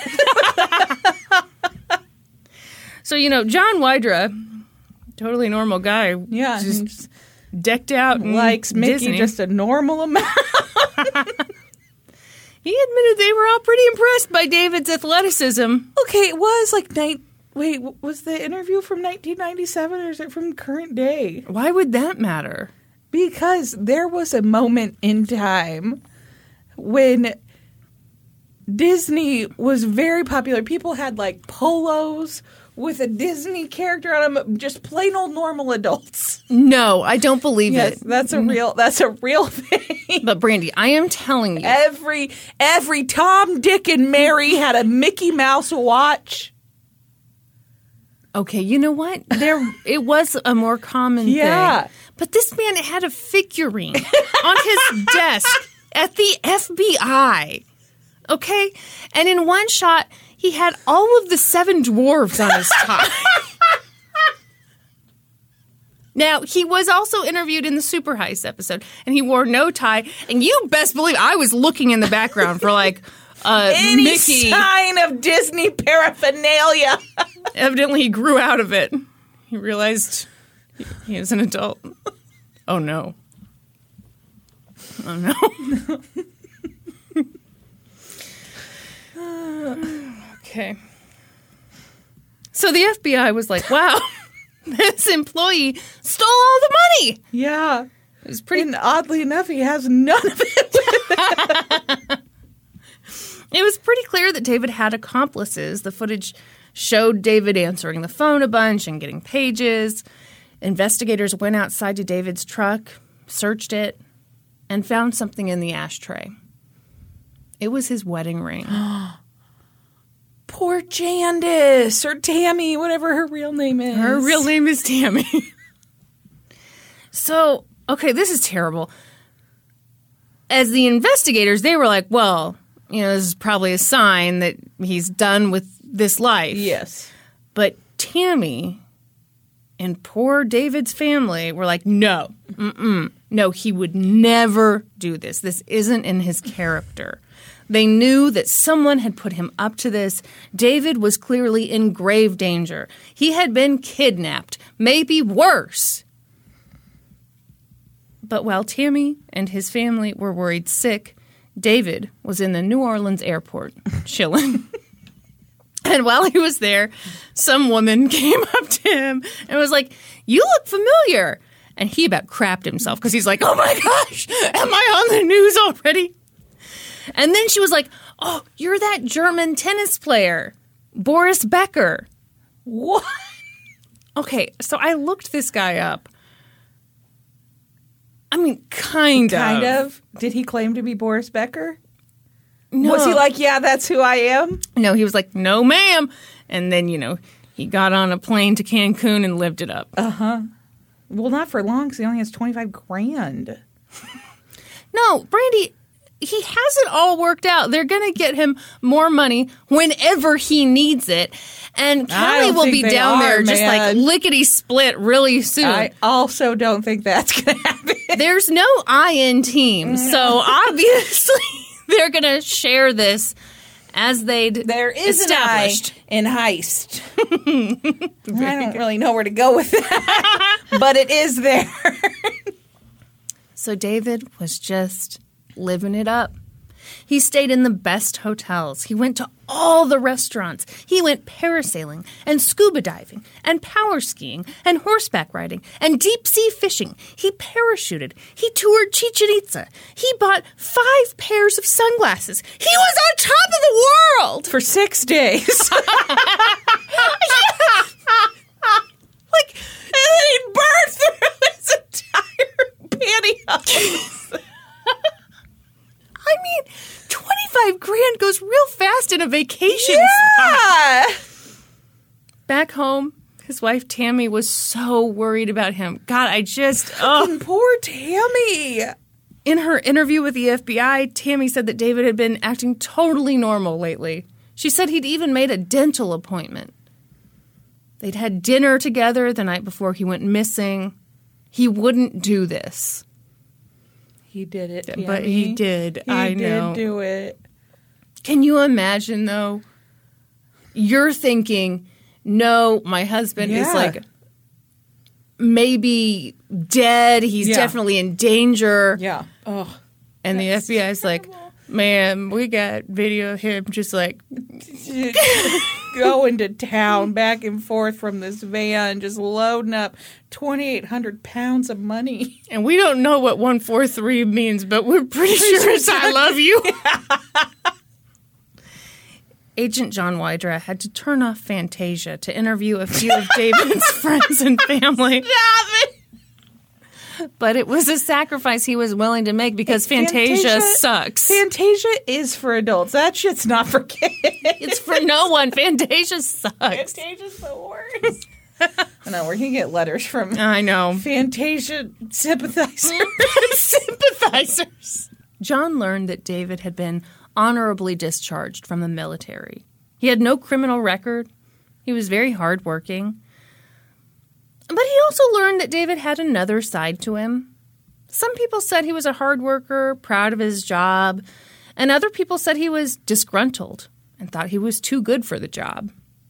On one hand, he went to church and was very dedicated to his family, but on the other hand, he was very unhappy at home because Tammy had these rules like, oh, we should budget our money, and oh, you shouldn't smoke inside the house. what a fucking bitch. Yeah, right. Who smokes inside the house? You know what's funny? Like that sounds like the craziest thing ever. I when I was a kid, my grandpa smoked inside the house. Like, Yeah, I mean, maybe just another time. yeah, I, don't think know. so. Yeah. In many of these interviews, a name kept coming up Kelly Campbell. When, this bitch. when agents, hey, this rich bitch, okay? is rich bitch. Is right. When agents asked about David's friends, all of his coworkers mentioned Kelly. They talked a ton, they ate lunch together, they smoked together, and when Kelly quit Loomis, she stayed in touch with him. So they went and interviewed Kelly. And Kelly played it perfectly. She was like, Huh? Who? David Ghantt? Why, I hardly remember him. Twas so long ago.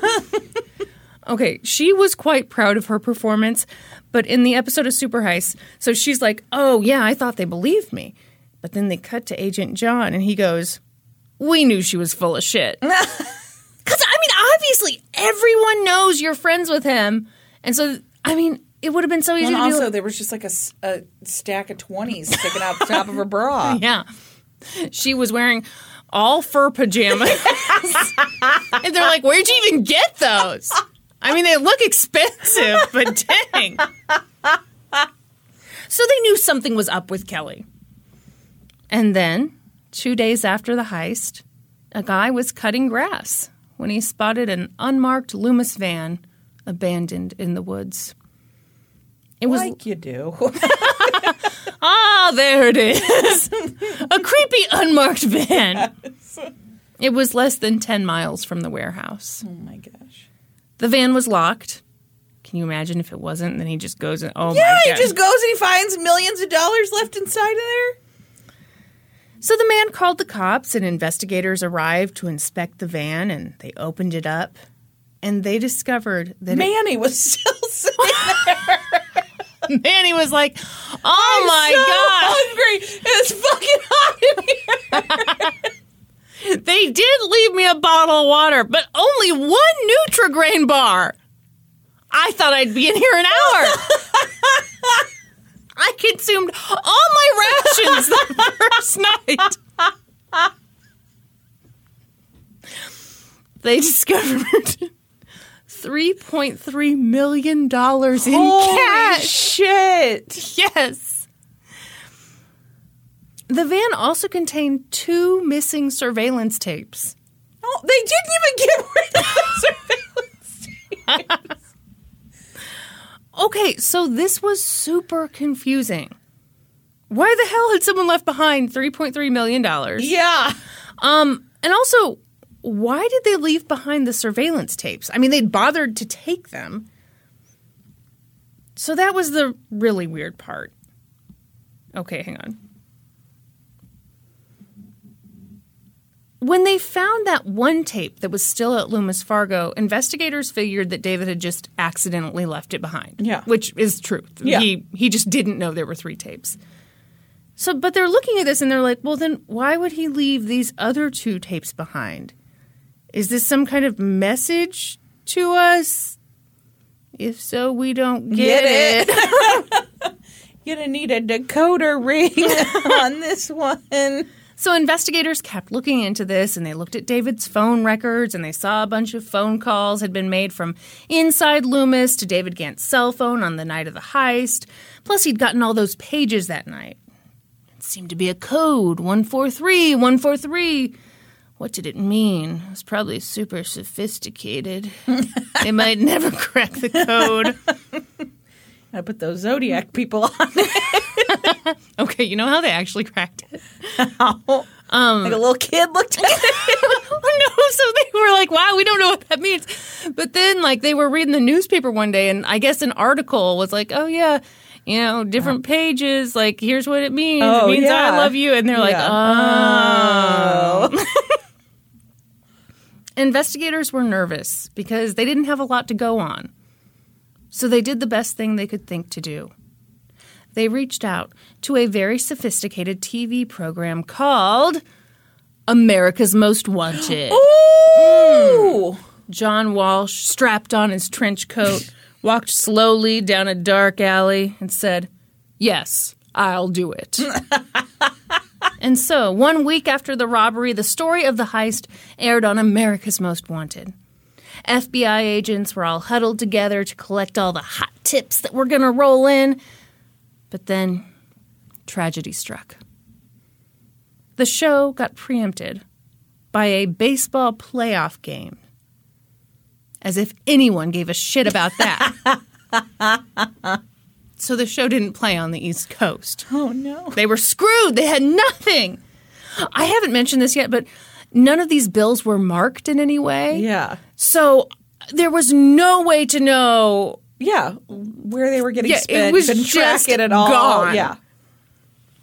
But then Loomis Fargo posted a $500,000 reward for information on the heist. Okay, so one of Steve's dumbass friends is going to turn him in, right? Because he only got No. a hundred thousand plus thirty-seven dollars, and now he could get five hundred thousand. Here's what happened. Okay. They so they wanted info on anyone who suddenly seemed to have a ton of money. But if you'll recall, all that Steve and Kelly and Scott and Eric had to do was play it cool. Mm-hmm. They talked about this.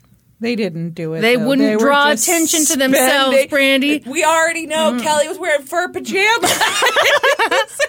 No, they would not go spending money all willy nilly, raising eyebrows. What the fuck did Steve do? Is it Steve? Is Steve the one who fucked this up?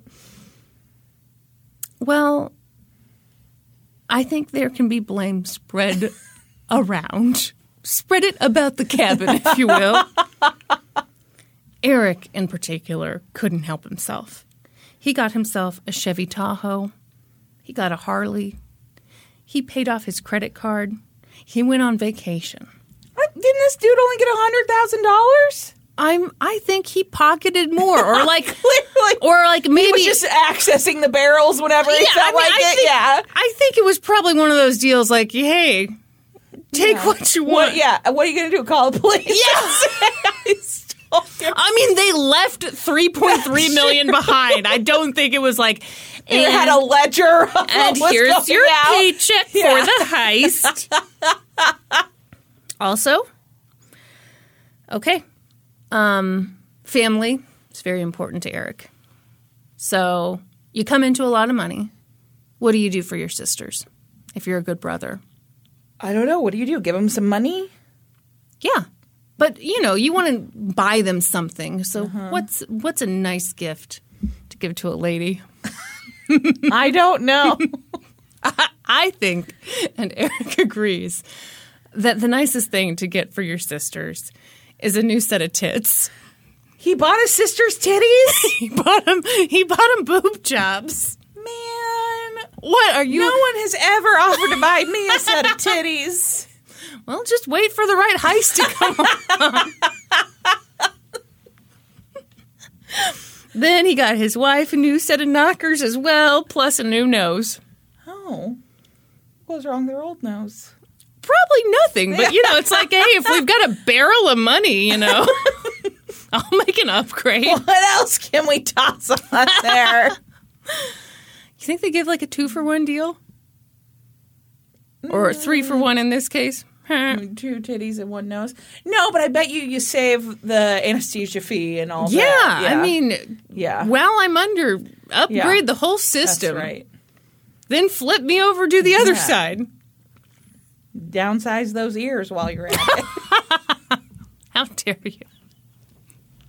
Do you think they have a surgery to make my butt not look like the surface of the moon? I mean, I don't know what that would be. what would that be? You'd probably put Fillers? fillers in there, yeah. Mm-hmm. Yeah, just plump that thing up. Okay, well, we're. Like I said, Brandi, I need you to go rob Loomis. I'm not doing it. I'm not falling for it. you meet up with me a couple years later. I'm like, I don't know what happened to the money. And I'm just like totally plastic. I can barely move. I'm You just look like a living Barbie doll. I'm smooth like a seal. so, you know, Eric just, you know, he got everything. Eric told his coworkers that he'd inherited the money. But everyone knew about the abandoned Loomis Fargo van that had been found in the woods right across from their work. Okay, you idiot. Yes. So when this reward was announced, one of Eric's coworkers called the FBI directly. Brandi, I hate to tell you, Mayor was not involved. Fuck. I don't like when people don't follow the proper chain of command. Okay, but here's the thing: he didn't call the mayor, but he did call John Mayer. The- I'm sorry, that was so stupid. and John Mayer relayed the message that Eric Payne might be involved in this heist. Mm-hmm. Mm-hmm. No, I don't think he did. You're right. He was busy doing that terrible Rolling Stone interview at the time. anyway, so the FBI looked into some of these purchases and found that he'd made the down payment on the Chevy Tahoe in $20 bills. Well, that's Which, how did that not set off alarm bells? I. You know what? When someone comes in and buys something from me, I don't ask them where the money came from. Okay, but you're selling haircuts. Yeah. You're not selling Chevy Tahoes. I think it would depend on the condition of the money. Yeah, if it was like a stack uh-huh. of what appeared to be like uncirculated bills, that would probably raise some alarm bells. But if this was money that had been taken in from other businesses and it looked like used money, mm-hmm. I don't know that that would raise any questions. Okay, I guess I don't know. Because I think people save up for purchases. They don't keep the money in the bank? Kristin, I believe you told a story on this very podcast where you took $11,000 out of your bank account to so- pay for something. Okay, you're right. You're right. That was a scary day. Yes. That was a very scary day. And I bet they didn't ask you if you had heisted an armored car. I couldn't think of what word I wanted to say there. The bank asked me a ton of questions. yeah, but the whoever- roofing yeah, the company roofing did not. Company was like, "Do you Thank have you for the money. Yes, we will take it. we will give you your new roof. yes. So, Eric wasn't the only one spending his newfound money. Before the heist, Steve Chambers and his wife Michelle were living in a double wide trailer. But not long after the heist, they bought a $635,000 mansion in a gated community called Cramer Mountain. Well, so they just like threw the fucking rules out the window, It and they appears moved to they Kramer's house. It appears so. They paid for the house in cash. Well, for okay, that is alarming. This new house was right outside of Charlotte in Cramerton. Cramerton is three square miles, and it's in the Guinness Book of World Records for the world's smallest main street. It's only 75 feet long, Brandi. is there? Is this a thing I can look up? I mean, I guess. How do you spell Kramerton? How do you think you spell Cramerton? Well, not Kramertoon. Kramerton, North Carolina. Show me the pictures. Show me the pictures. So blessed. That's on their homepage. Okay, I just Googled Cramerton Main Street. Currently 58 degrees in Cramerton with clouds. All right. Oh, fuck. This place looks nice. Shit. Yeah, it's a nice little town. This looks like Stepford shit. Yeah. Did they turn into robots too? Did they spend the rest of their money turning themselves into robots? Okay, so what do you think is the problem with Steve and Michelle moving to a place like this?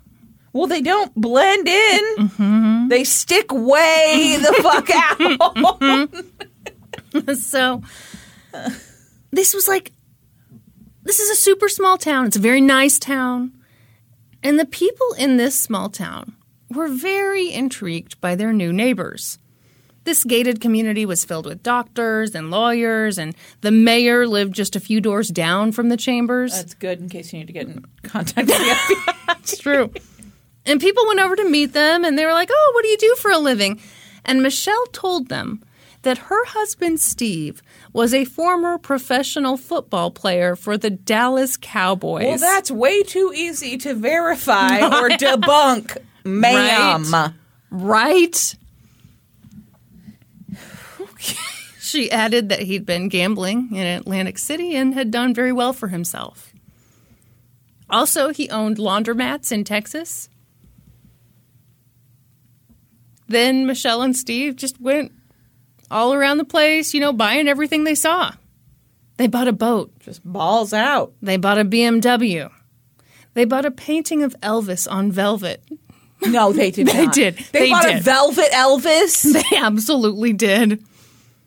And it was not well done. Let me tell you.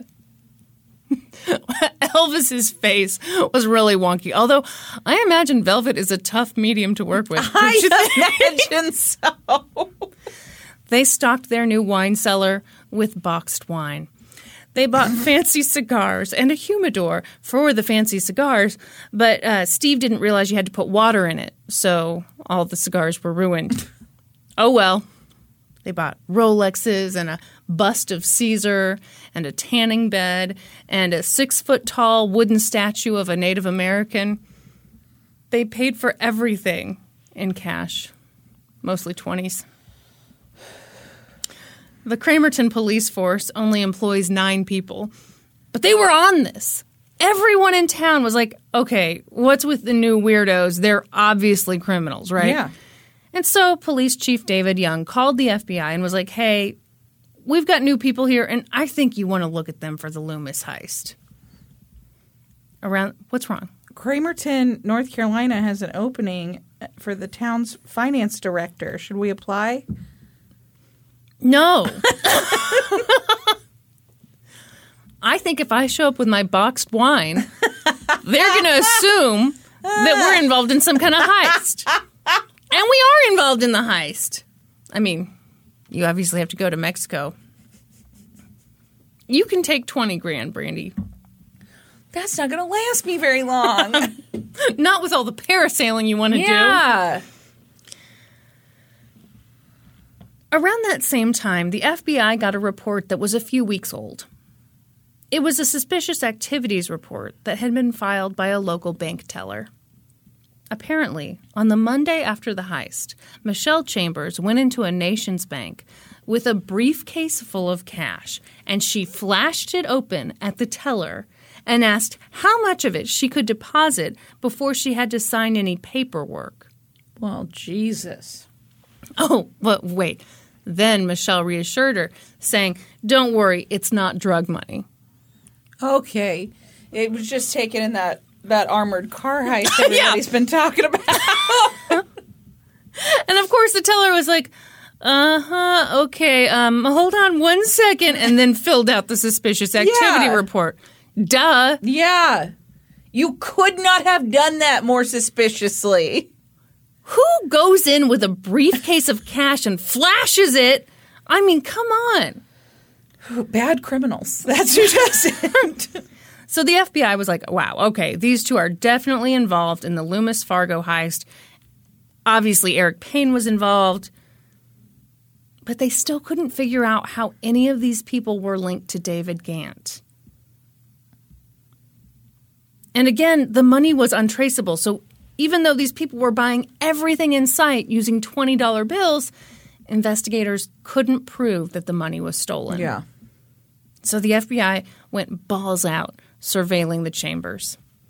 They saw them go to banks all over town, depositing cash and opening up safety deposit boxes. They saw friends and relatives of the Chambers going to open up the safety deposit boxes in their names. One night, Steve and Michelle went out to a bar, and Steve got so drunk that he got thrown out. And as they were throwing him out, he yelled that he would buy the bar for 400 grand cash. Did they accept his offer? I don't believe it did. the funny thing is, it was really hard to surveil Steve and Michelle in such a small town because everyone knew everyone in this town. Yeah. And everyone knew what their what cars their neighbors drove. And as soon as they saw a new car in the neighborhood, they were like, "Well, what's that? What's this weird new person doing hanging out in the neighborhood? Why are those two dudes hanging out alone in a car together?" Why does one of them have a tie with the seven dwarves on it? He's a grown man. That's what they said. Is it? The people of Cramerton called the local police nonstop on the FBI surveillance team. Sometimes, when Steve or Michelle were out driving somewhere, the FBI would track them by following them in a small airplane. Oh my gosh. And of course, the people in town called the police again, and they were like, What the hell is that plane doing flying so low to the ground? Michelle and Steve, ironically, seemed to be the only people who didn't know that they were under surveillance. so they kept spending. They bought a brand new truck for Michelle's stepfather. Steve got Michelle a teddy bear, and inside it was a three and a half carat diamond ring for which he had paid 43 grand cash. Wow. Uh, side note, there is something similar to that that has been going on in Johnson County. What are you talking about? A Kansas City police helicopter has been circling two specific areas in Johnson County. No. People have been calling the police, and the police are like, "It's part of an investigation. We can't tell you anything." oh my God. Yes. Oh, shit. So like the- I don't know. So like the local newspaper in Shawnee just posted like a whole thing about the flight pattern that this helicopters, two helicopters that are trading off, circling two very specific routes. oh my God. And What is happening? I don't know. They won't tell the public anything. Oh, I'm fascinated. Oh Yes. Okay. Anyway, sorry. That just like sparked my Do you think that the people are as dumb as Stephen Michelle? No. Do you think they know they're being surveilled? no. Well, wait, those are two different questions. So no, I don't. I don't think they're as dumb as Stephen Michelle. Um, maybe they're not surveilling anyone. Maybe they're like, I don't know what they're doing. what do you think they're doing? Searching for something. Hmm. But I don't know what. How do we get up there in that helicopter? I don't know.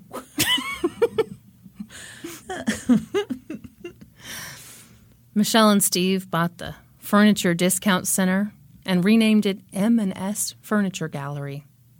M&S for Michelle and Steve. Yeah, good thing they didn't call it S and M furniture. Gallery. People show up in just leather pants. They're Latex suits. like, what Like, the what hell? is this? I mean, I do need a new coffee table. do, but, but I am disappointed. Not enough ball gags in here, I'll tell you that. BYO ball gag, am I right?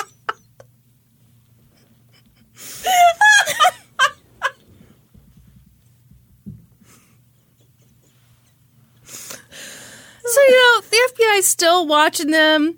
They still didn't know where David Ghantt was, and they still couldn't conclusive, conclusively tie these people to the Or heist. conclusively. That's where you try to glue people together. so rude of you. God, it's so hot in here. I'm conclusively glued to my jacket right now. It's so Take it off. I don't know. Take care. it off. Take it off. It's too hot for podcasting. Oh man, do you see this bra that I'm wearing with this? It's it's one of these numbers with a zipper in the front. and you can kind of see it through the shirt. I didn't know what that was. I know it's a weird looking thing. had like a harness on. No, I I had been shopping at S and M Furniture Warehouse or whatever the fuck. You think they sell bras at the furniture warehouse? Boy, they've got everything. it's your one stop shop. No, all my bras were dirty. So I'm wearing a sports bra. And That's a sports bra. yeah. Your titties aren't nearly mashed down enough. No, like they're a not. typical a typical sports bra. They really mash that shit down. I know, but like there's a zipper that you can like it's making a weird pokey outy in betwixt my titties. Your titties. So Yeah. yeah. Yeah. You see my I problems. do. I do. Anyway, one thing that they noticed in their surveillance was that Steve didn't make new friends. He only hung out with two types of people friends he'd had for years and family. So they were like, okay, maybe we'll find the connection if we look at Steve's old yearbooks. So the investigators looked at the yearbooks and they were like, wow, I wonder who did all the writing and editing and design work on this thing. They Probably the coolest that at all. kids in school. and once they were done talking about all the How work and dedication that goes into a high quality yearbook, they looked at the pictures How and many awards did the yearbook win when you were on it? A plenty. Obviously. you add me to something and it's going to become award winning in no time. they looked through that yearbook, Brandi, and they saw a familiar face. It was Kelly Campbell. Kelly and Steve had gone to school with each other, and that was the connection to David Ghantt. Yeah. Mm, mm, mm, so they went and talked to her again, and she was like, Nope, I just still don't know anything. But she did know things. Because the truth was that David had been calling her like once a week ever since he'd been in Mexico. And those calls had started off super lovey dovey. But that 25 grand hadn't lasted him as long as he thought it would. Yeah. And now he needed more. And also, when the hell were she and the kids coming down to Mexico to live with him? The answer is never, David. Things had taken a real turn for David. He'd started off life on the run eating lobster, dreaming of banging Kelly on the beach. But now he was low on money and not banging anyone and just eating a ton of grilled cheese, like so much grilled cheese alone in his hotel room. oh no. He told Kelly that she needed to send him more cash. So that November, Steve hired a guy named Mike McKinney to go down to Cancun to give David 10 grand in cash. That's it? What? Only 10 grand? Yeah. What? It's not like they had 55 gallon barrels filled with millions of Well, dollars. I mean, they've been spending a lot of money, but I'm sure there's plenty of money still for them to take down to David. And oh, might I remind you, David is the one who did all the fucking work. Brandi, you know how you stay rich? You, don't, give your money away. You don't give your money to David Ghantt. I'll tell you that. You tell that guy to get the fuck out of the country, and then you keep the money. The money. So yeah, he hired Mike McKinney to go down with the ten grand, and it was going to be kind of cute because Mike McKinney was also David's alias. So maybe they'd have a moment on the beach where they'd be like, "Hey, I'm Mike McKinney," and the other guy would be like, "Oh no way, me too." Okay. You don't think that's funny? Okay, Mike McKinney, when he went down there, he went by the alias Bruno. we don't talk about Bruno. What? Kristin, you're the only person in the world that's not seen Encanto. Oh, well, we don't talk about Bruno. no. I'm an adult. Okay, well, I have children. so- Yeah, now you do. But before you had children, You're right. Uh-huh. Always loved Disney. mmm mmm you'd go Went and saw Beauty and the Beast as a childless adult in the theater. And they were like, "Ma'am, we're gonna have to ask you to leave." So you and Jared Fogle got up. And, How dare you! this is this is how it started last time. I know, I've got to stop. I've got to stop. I start making fun of you. it's gross. It blossoms into something beautiful. So Mike got down to Mexico with the 10 grand. Um, and Brandi, the thing is, Cancun is really fun. Okay, it's So- like really fun. Mike McKinney just spent the money and didn't give it to David. Yeah. so he went back to North Carolina. And he was like, Oh, Steve, I'm so sorry. I looked everywhere for David. Couldn't find I him. couldn't find him. So Steve sent Mike back to Mexico with more money. And this time he gave him David's address. So Mike went to David's hotel and handed him an envelope containing $8,500. And David was like, What? This is fucking it. He's like, that's not enough. It was at this moment, Brandi, for the very first time, that David realized He'd been got. not even quite. I mean, he- he's. Oh my. He didn't completely put it together.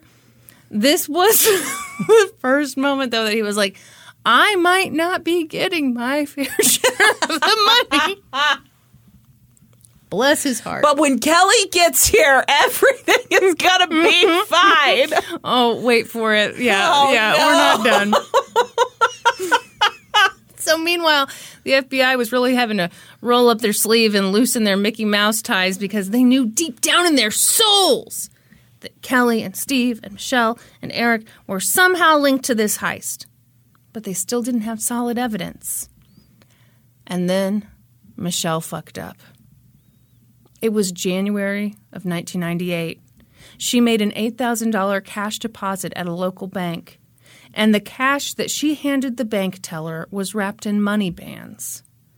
One of them was wrapped in a Loomis band Why would she do that? because she's dumb as shit. It had the handwritten initials of a Loomis employee on it. That employee hadn't worked the vault since the heist. Finally, they had Proof. something. Something. So they could have arrested them for a couple things there, but they decided to sit tight because they were hoping to discover where David was and where the rest of the money was. And so on February 10th, a judge authorized a wiretap on the Chambers phone. They also got permission to place taps on the S&M furniture store and anywhere the Chambers might be talking. You know what I realized we missed with the S&M furniture store? They would totally have that thing from the movie Burn After Reading. That, That George dildo Clooney. chair. Yeah. Yes. I mean, if I'm going into the S&M furniture I'm store, I expect a, a dildo couple chair. of those. Yes. I want some options. Well, sure, you don't want just one. No, and I'm going to sit in each of them. Ma'am, due to COVID, we are no longer letting everyone try out the dildo, dildo chairs. I thought this was America. They're trying to take my rights away in here. what if they compromise? You can do the dildo chair, but you have to keep a mask on. Do I have to keep my pants on? no, obviously not. That's the compromise. All right. I'll do it. So they started listening to the calls. And wow, none of it was helpful because the chambers talked about what they wanted to do with the money, but they never talked about how they'd gotten it or where the hell David was because they, they didn't give a fuck about No, David. nobody's talking about David at all. David's just Eating grilled cheese. shriveling up in Mexico, waiting for Kelly to come, and nobody has given him a second fucking thought. He's probably got a job now in Mexico. He's like, it's just temporary. Any day now, really gonna be coming into some money. and I'm gonna be banging Kelly. For sure. We had one kiss. Yeah. And then she took me to a bus stop. it's the real deal. Oh, they talked about setting up a bank account in the Cayman Islands. They talked about hiring a bodyguard. Kelly was like, Oh, I'm self conscious because I've gained some weight. Maybe I'll get liposuction.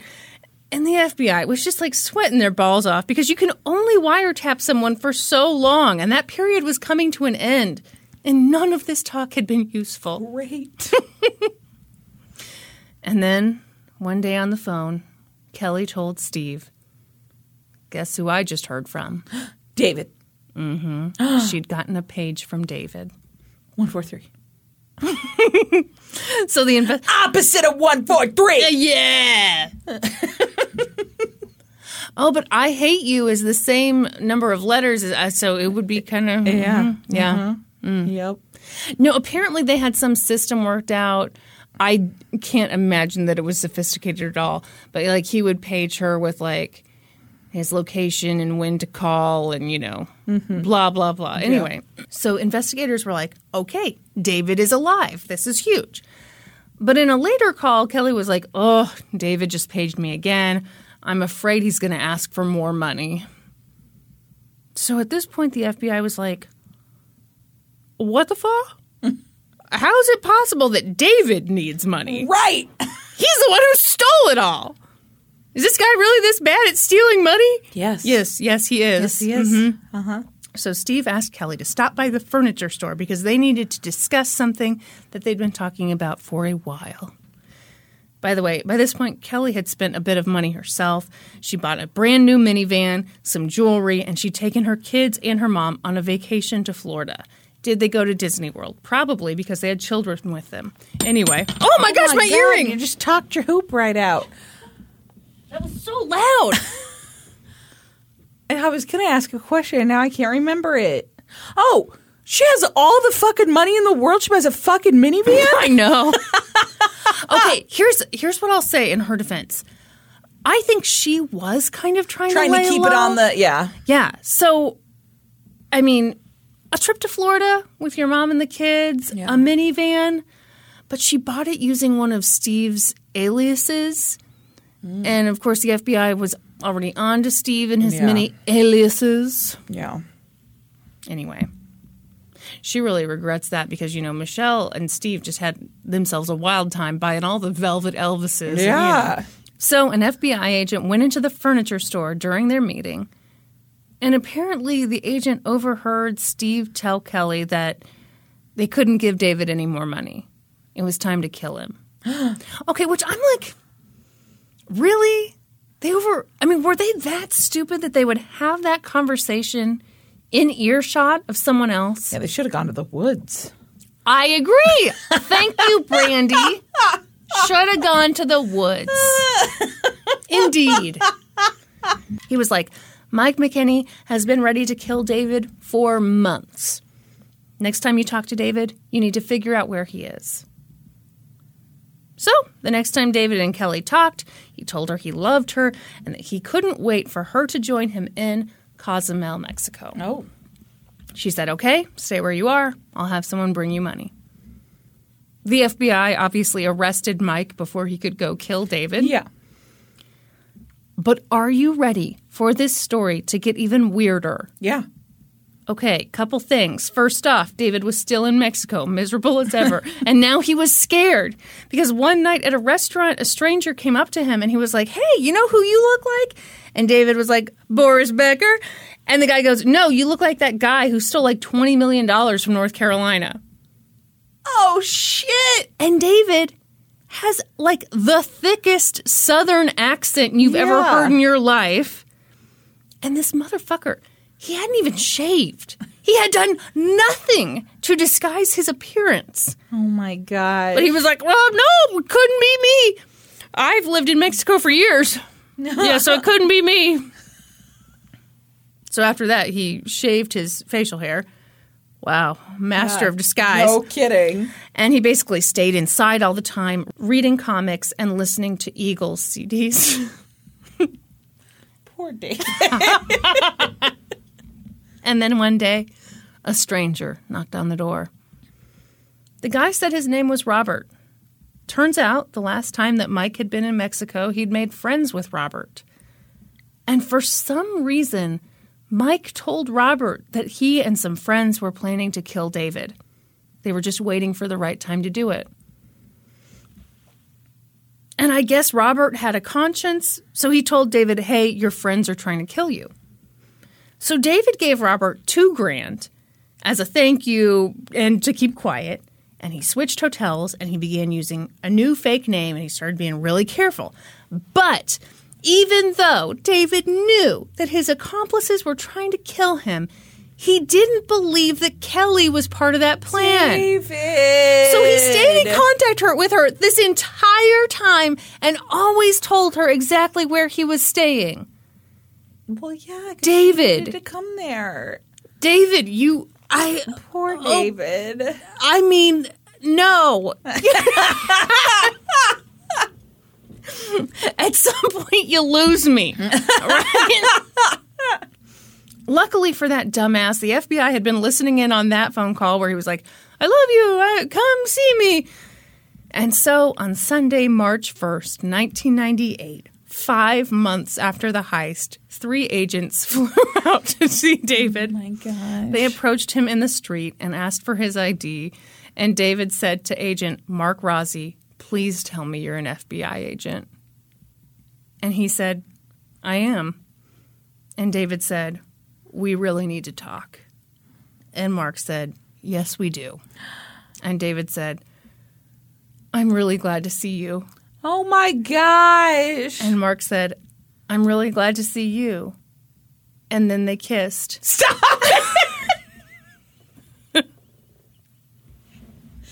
And then they arrested him, which is a mixed signal. Yeah, it is. So on the day he was supposed to, I'm sorry.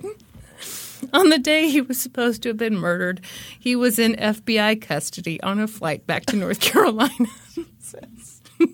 and now he and Mark were in love. I don't think. I think you may have It was embellished going to that be part of the story. devastating for Kelly, Yeah, who was definitely he didn't still know how he was going to tell Kelly. He's like, "Oh, you guys, I can't leave Mexico. Kelly's probably, He's probably on her way here right now. And on Monday, March 2nd, 1998, they went to the Chambers home and Steve went to the door and they were like, Oh, open the door. Someone broke into your furniture store. And so Steve opened the door, like, Oh no, did they take my canopy beds? And they were like, Freeze, they arrested him and arrested Michelle. And that day, Steve squealed like a piggy. He told them everyone else who had been involved in the heist. And so they arrested Kelly and Mike McKinney and Eric Payne and Scott. And there ended up being like 21 defendants in this case when you add in all the people who opened safe deposit boxes and put a bunch of sketchy money in there. Yeah. 20 of them pled guilty. Uh, the prosecution basically said that the people who opened those safe deposit boxes should have known that the money was illegally obtained. I mean, duh. And they did. Come on. Yeah. Interestingly, the only person who pled not guilty was the Chamber's attorney, Jeffrey Guller. Um, but that didn't work out very well for him because he got found guilty by a jury for money laundering. Yeah. and honestly, I I probably should have covered that in more depth than just a couple sentences, but nah, I think I think this is the more more interesting story. Yeah. So most of the relatives who co-signed for those deposit boxes just got probation. Yeah. And the rest of them headed off to prison. Eric Payne, what? I'm dying to know what they got. Eric Payne got six and a half years. Scott got four years and seven months. Michelle Chambers got seven years and eight months. Wow. Steve got, what do you think Steve got? 10 years. 11 years and three months. Mike McKinney got 11 years and six months. Kelly got five years and 10 months. She's the fucking mastermind.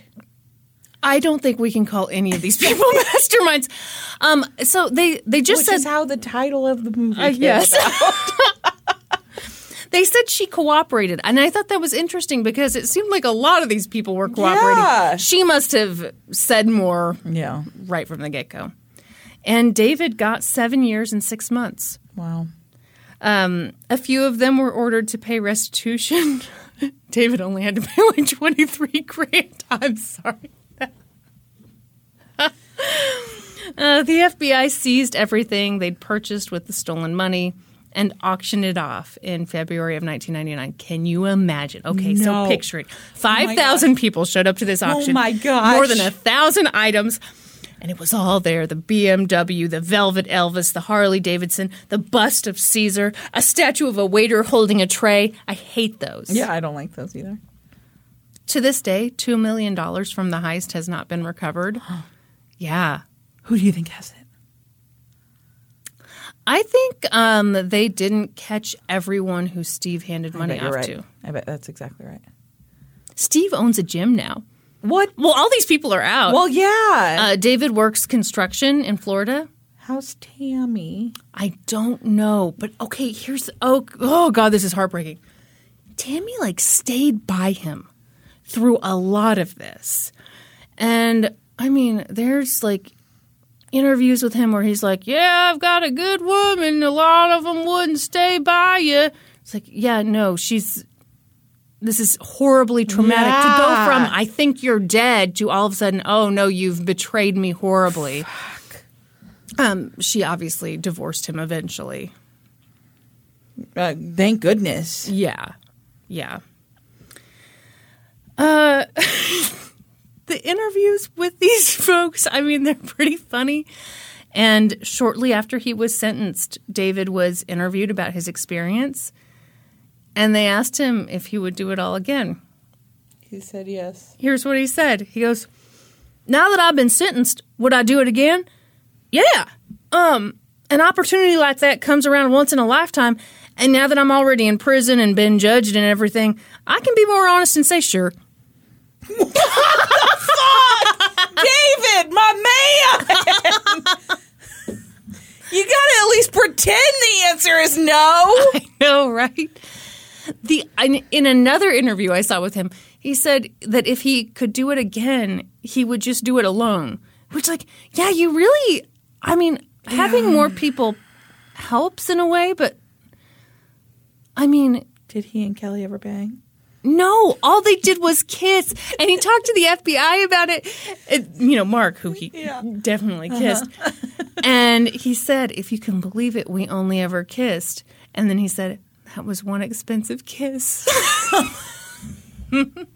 Oh my gosh. yeah, and that's the story of the hillbilly heist. Oh my gosh. okay, well, your homework for this week is to Uh, watch yes. the hit film Masterminds. okay, I will watch it. I really want to watch it now.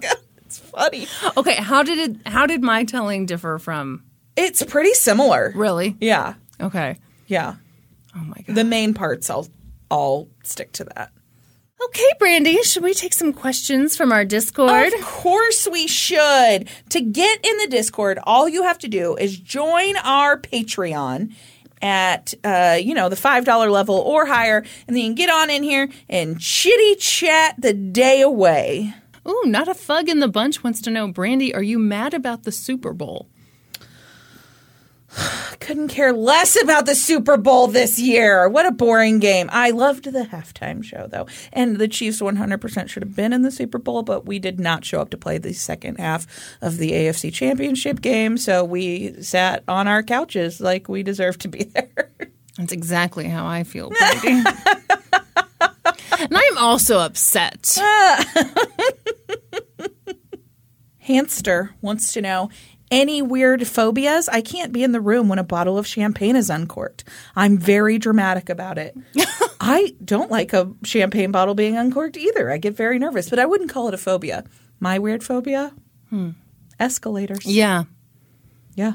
you are really weird about it. I that. am. I am extremely phobic of escalators. Yeah, I have this fear that I'm going to get sucked inside the mechanism.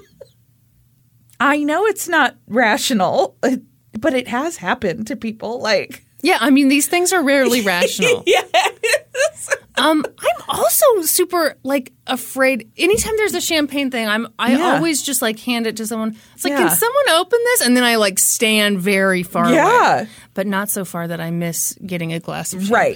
Yeah. Oh, awkward asks, I've noticed Brandi always says, oh my gosh, instead of oh my God. Brandi, are you a religious person or is it for another, re- another reason?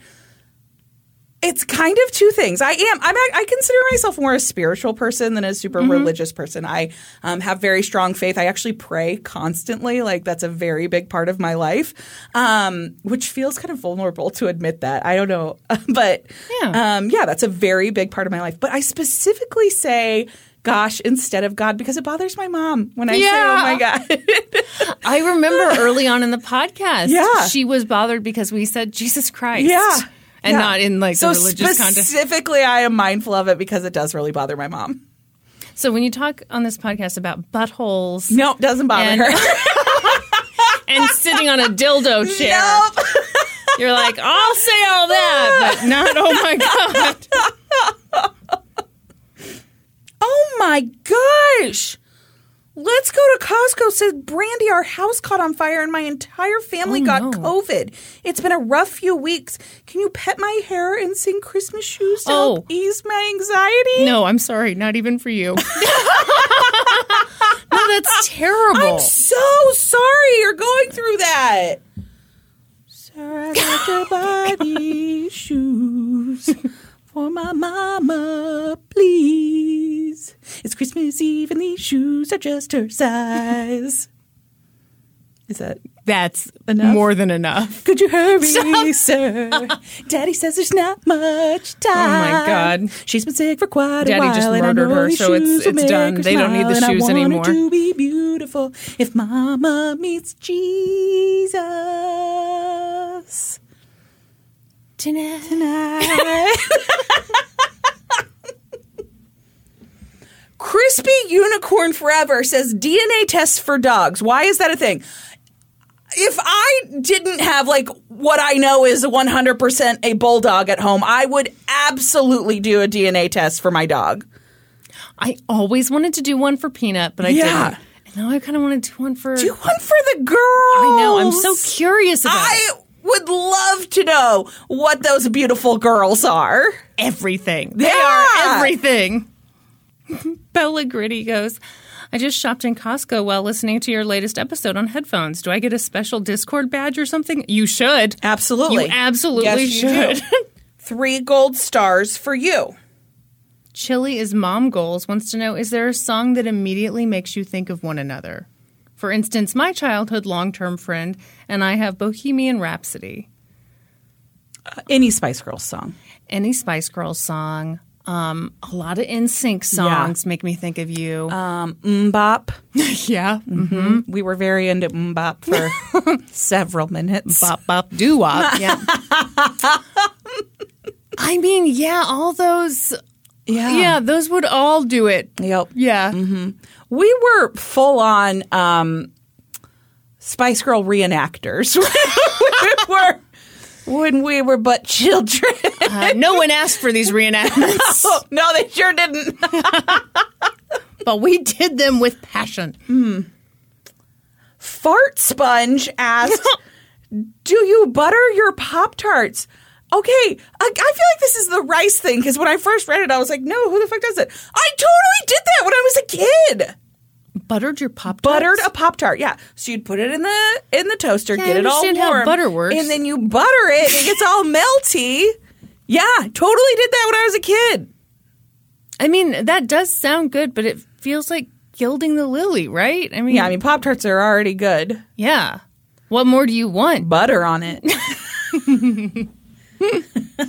Seems like you're ungrateful. buttery, crispy crust. it's flaky, Dan.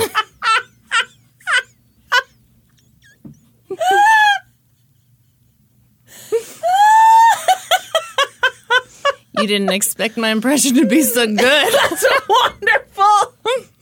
Uh, secret lesbian Lizzie Borden wants to know, Brandi, if you were a Yellow Jackets character, who would you be?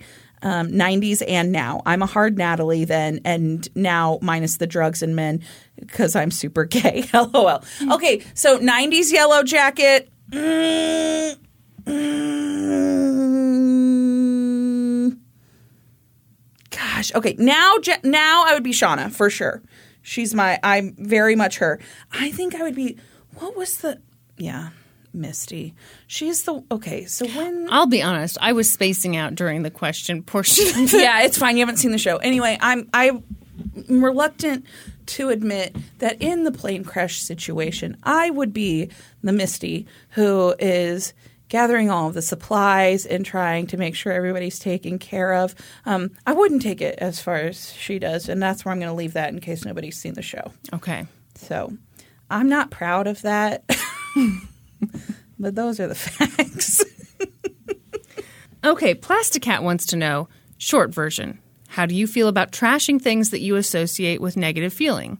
Long context. I knitted a pair of fancy gloves for my partner as a representation of my commitment to our relationship, and then he told me he didn't want to commit to me indefinitely, but he would still love the gloves. oh, We've been together for more than two years. I currently want to cut up and or burn the gloves. I don't want to reuse the yarn. They are currently living in a drawer so I don't have to look at them. yeah. I'm fine with that. Me too. I when I got divorced, I got rid of so much. You did. shit. You did. Yeah. Um, I got rid of like everything in our house that like had our last name on it, Mm-hmm. which was a lot of stuff. and I did that like the next day. like, um, I don't. We can cut this, but like when I went over, yeah, the day, no, we can talk about yeah, this. Yeah, I took down all your wedding photos. Yeah. I mean, obviously with your permission. Yes, I yeah. wasn't like, mm. yeah, took the wedding pictures off the walls, took the yeah, took all that shit down, made a pile, nice pile in the garage, and that Mm-hmm. pile moved to the dumpster. yeah. I think yeah, if you've got a negative feeling with something, yeah, Let it go. Let absolutely. if you can donate it, even better. Yeah. But but honestly, if you don't want to, it's okay. And sometimes it's just cathartic to physically throw something away. Yeah. Yeah, Also, I'm sorry. That sounds rough. yeah, it sounds terrible. But hey, at least you didn't pull off a heist for him and then go to another country and wait for him. You know? Hmm. Ooh, cinnamon toast bitch wants to know. Kristin, have you been continuing your journey with yoga? The endorphin rush I get every time I nail a new pose is insane, and I hope you are experiencing that also. I'm not nailing a lot of new poses, but I am continuing with my yoga journey. Have you done that thing? Can you do the thing now where you grab your opposite foot when you're laying down? Um, no, I cannot. but okay. so Sorry. the other day I went. Okay, so Norman and I, oh, we had Chipotle. Okay, so I don't think you're supposed to go to yoga after you have Chipotle. especially not hot yoga. I'm an animal. and like, but I was kind of like, okay, I've been to hot yoga enough. I kind of know the deal. And, you know, I digested a bit. I thought I was fine. So I get in there and like things are going fine. You know, I'm balancing, Yeah. doing whatever. Well, then we started getting into the poses where like you get down on the floor and you kind of turn yourself around. And I was like, oh, biscuits and I was like, I, I can't throw up in this class. It would be like the worst. Can you imagine someone throwing up in a hot yoga class? that'd it would be be the worst. horrible. So I did some child's pose. well, then they had you do the one where, you know, your legs are way up in the air and then you bring them back and then you've got your knees on either side Yeah. of your ears. Yeah. And I've been kind of proud of myself because I that's one of like the rare ones that I can do. Yeah. And I wanted to do it so bad, but then I thought, nope. no. I do this. I'm blowing Chipotle right out my ass. and I can never come back here. so uh, there you go, folks. You know, so many people say that we don't talk about poop and farts enough on this. I know, and that's why I had to shoehorn that story.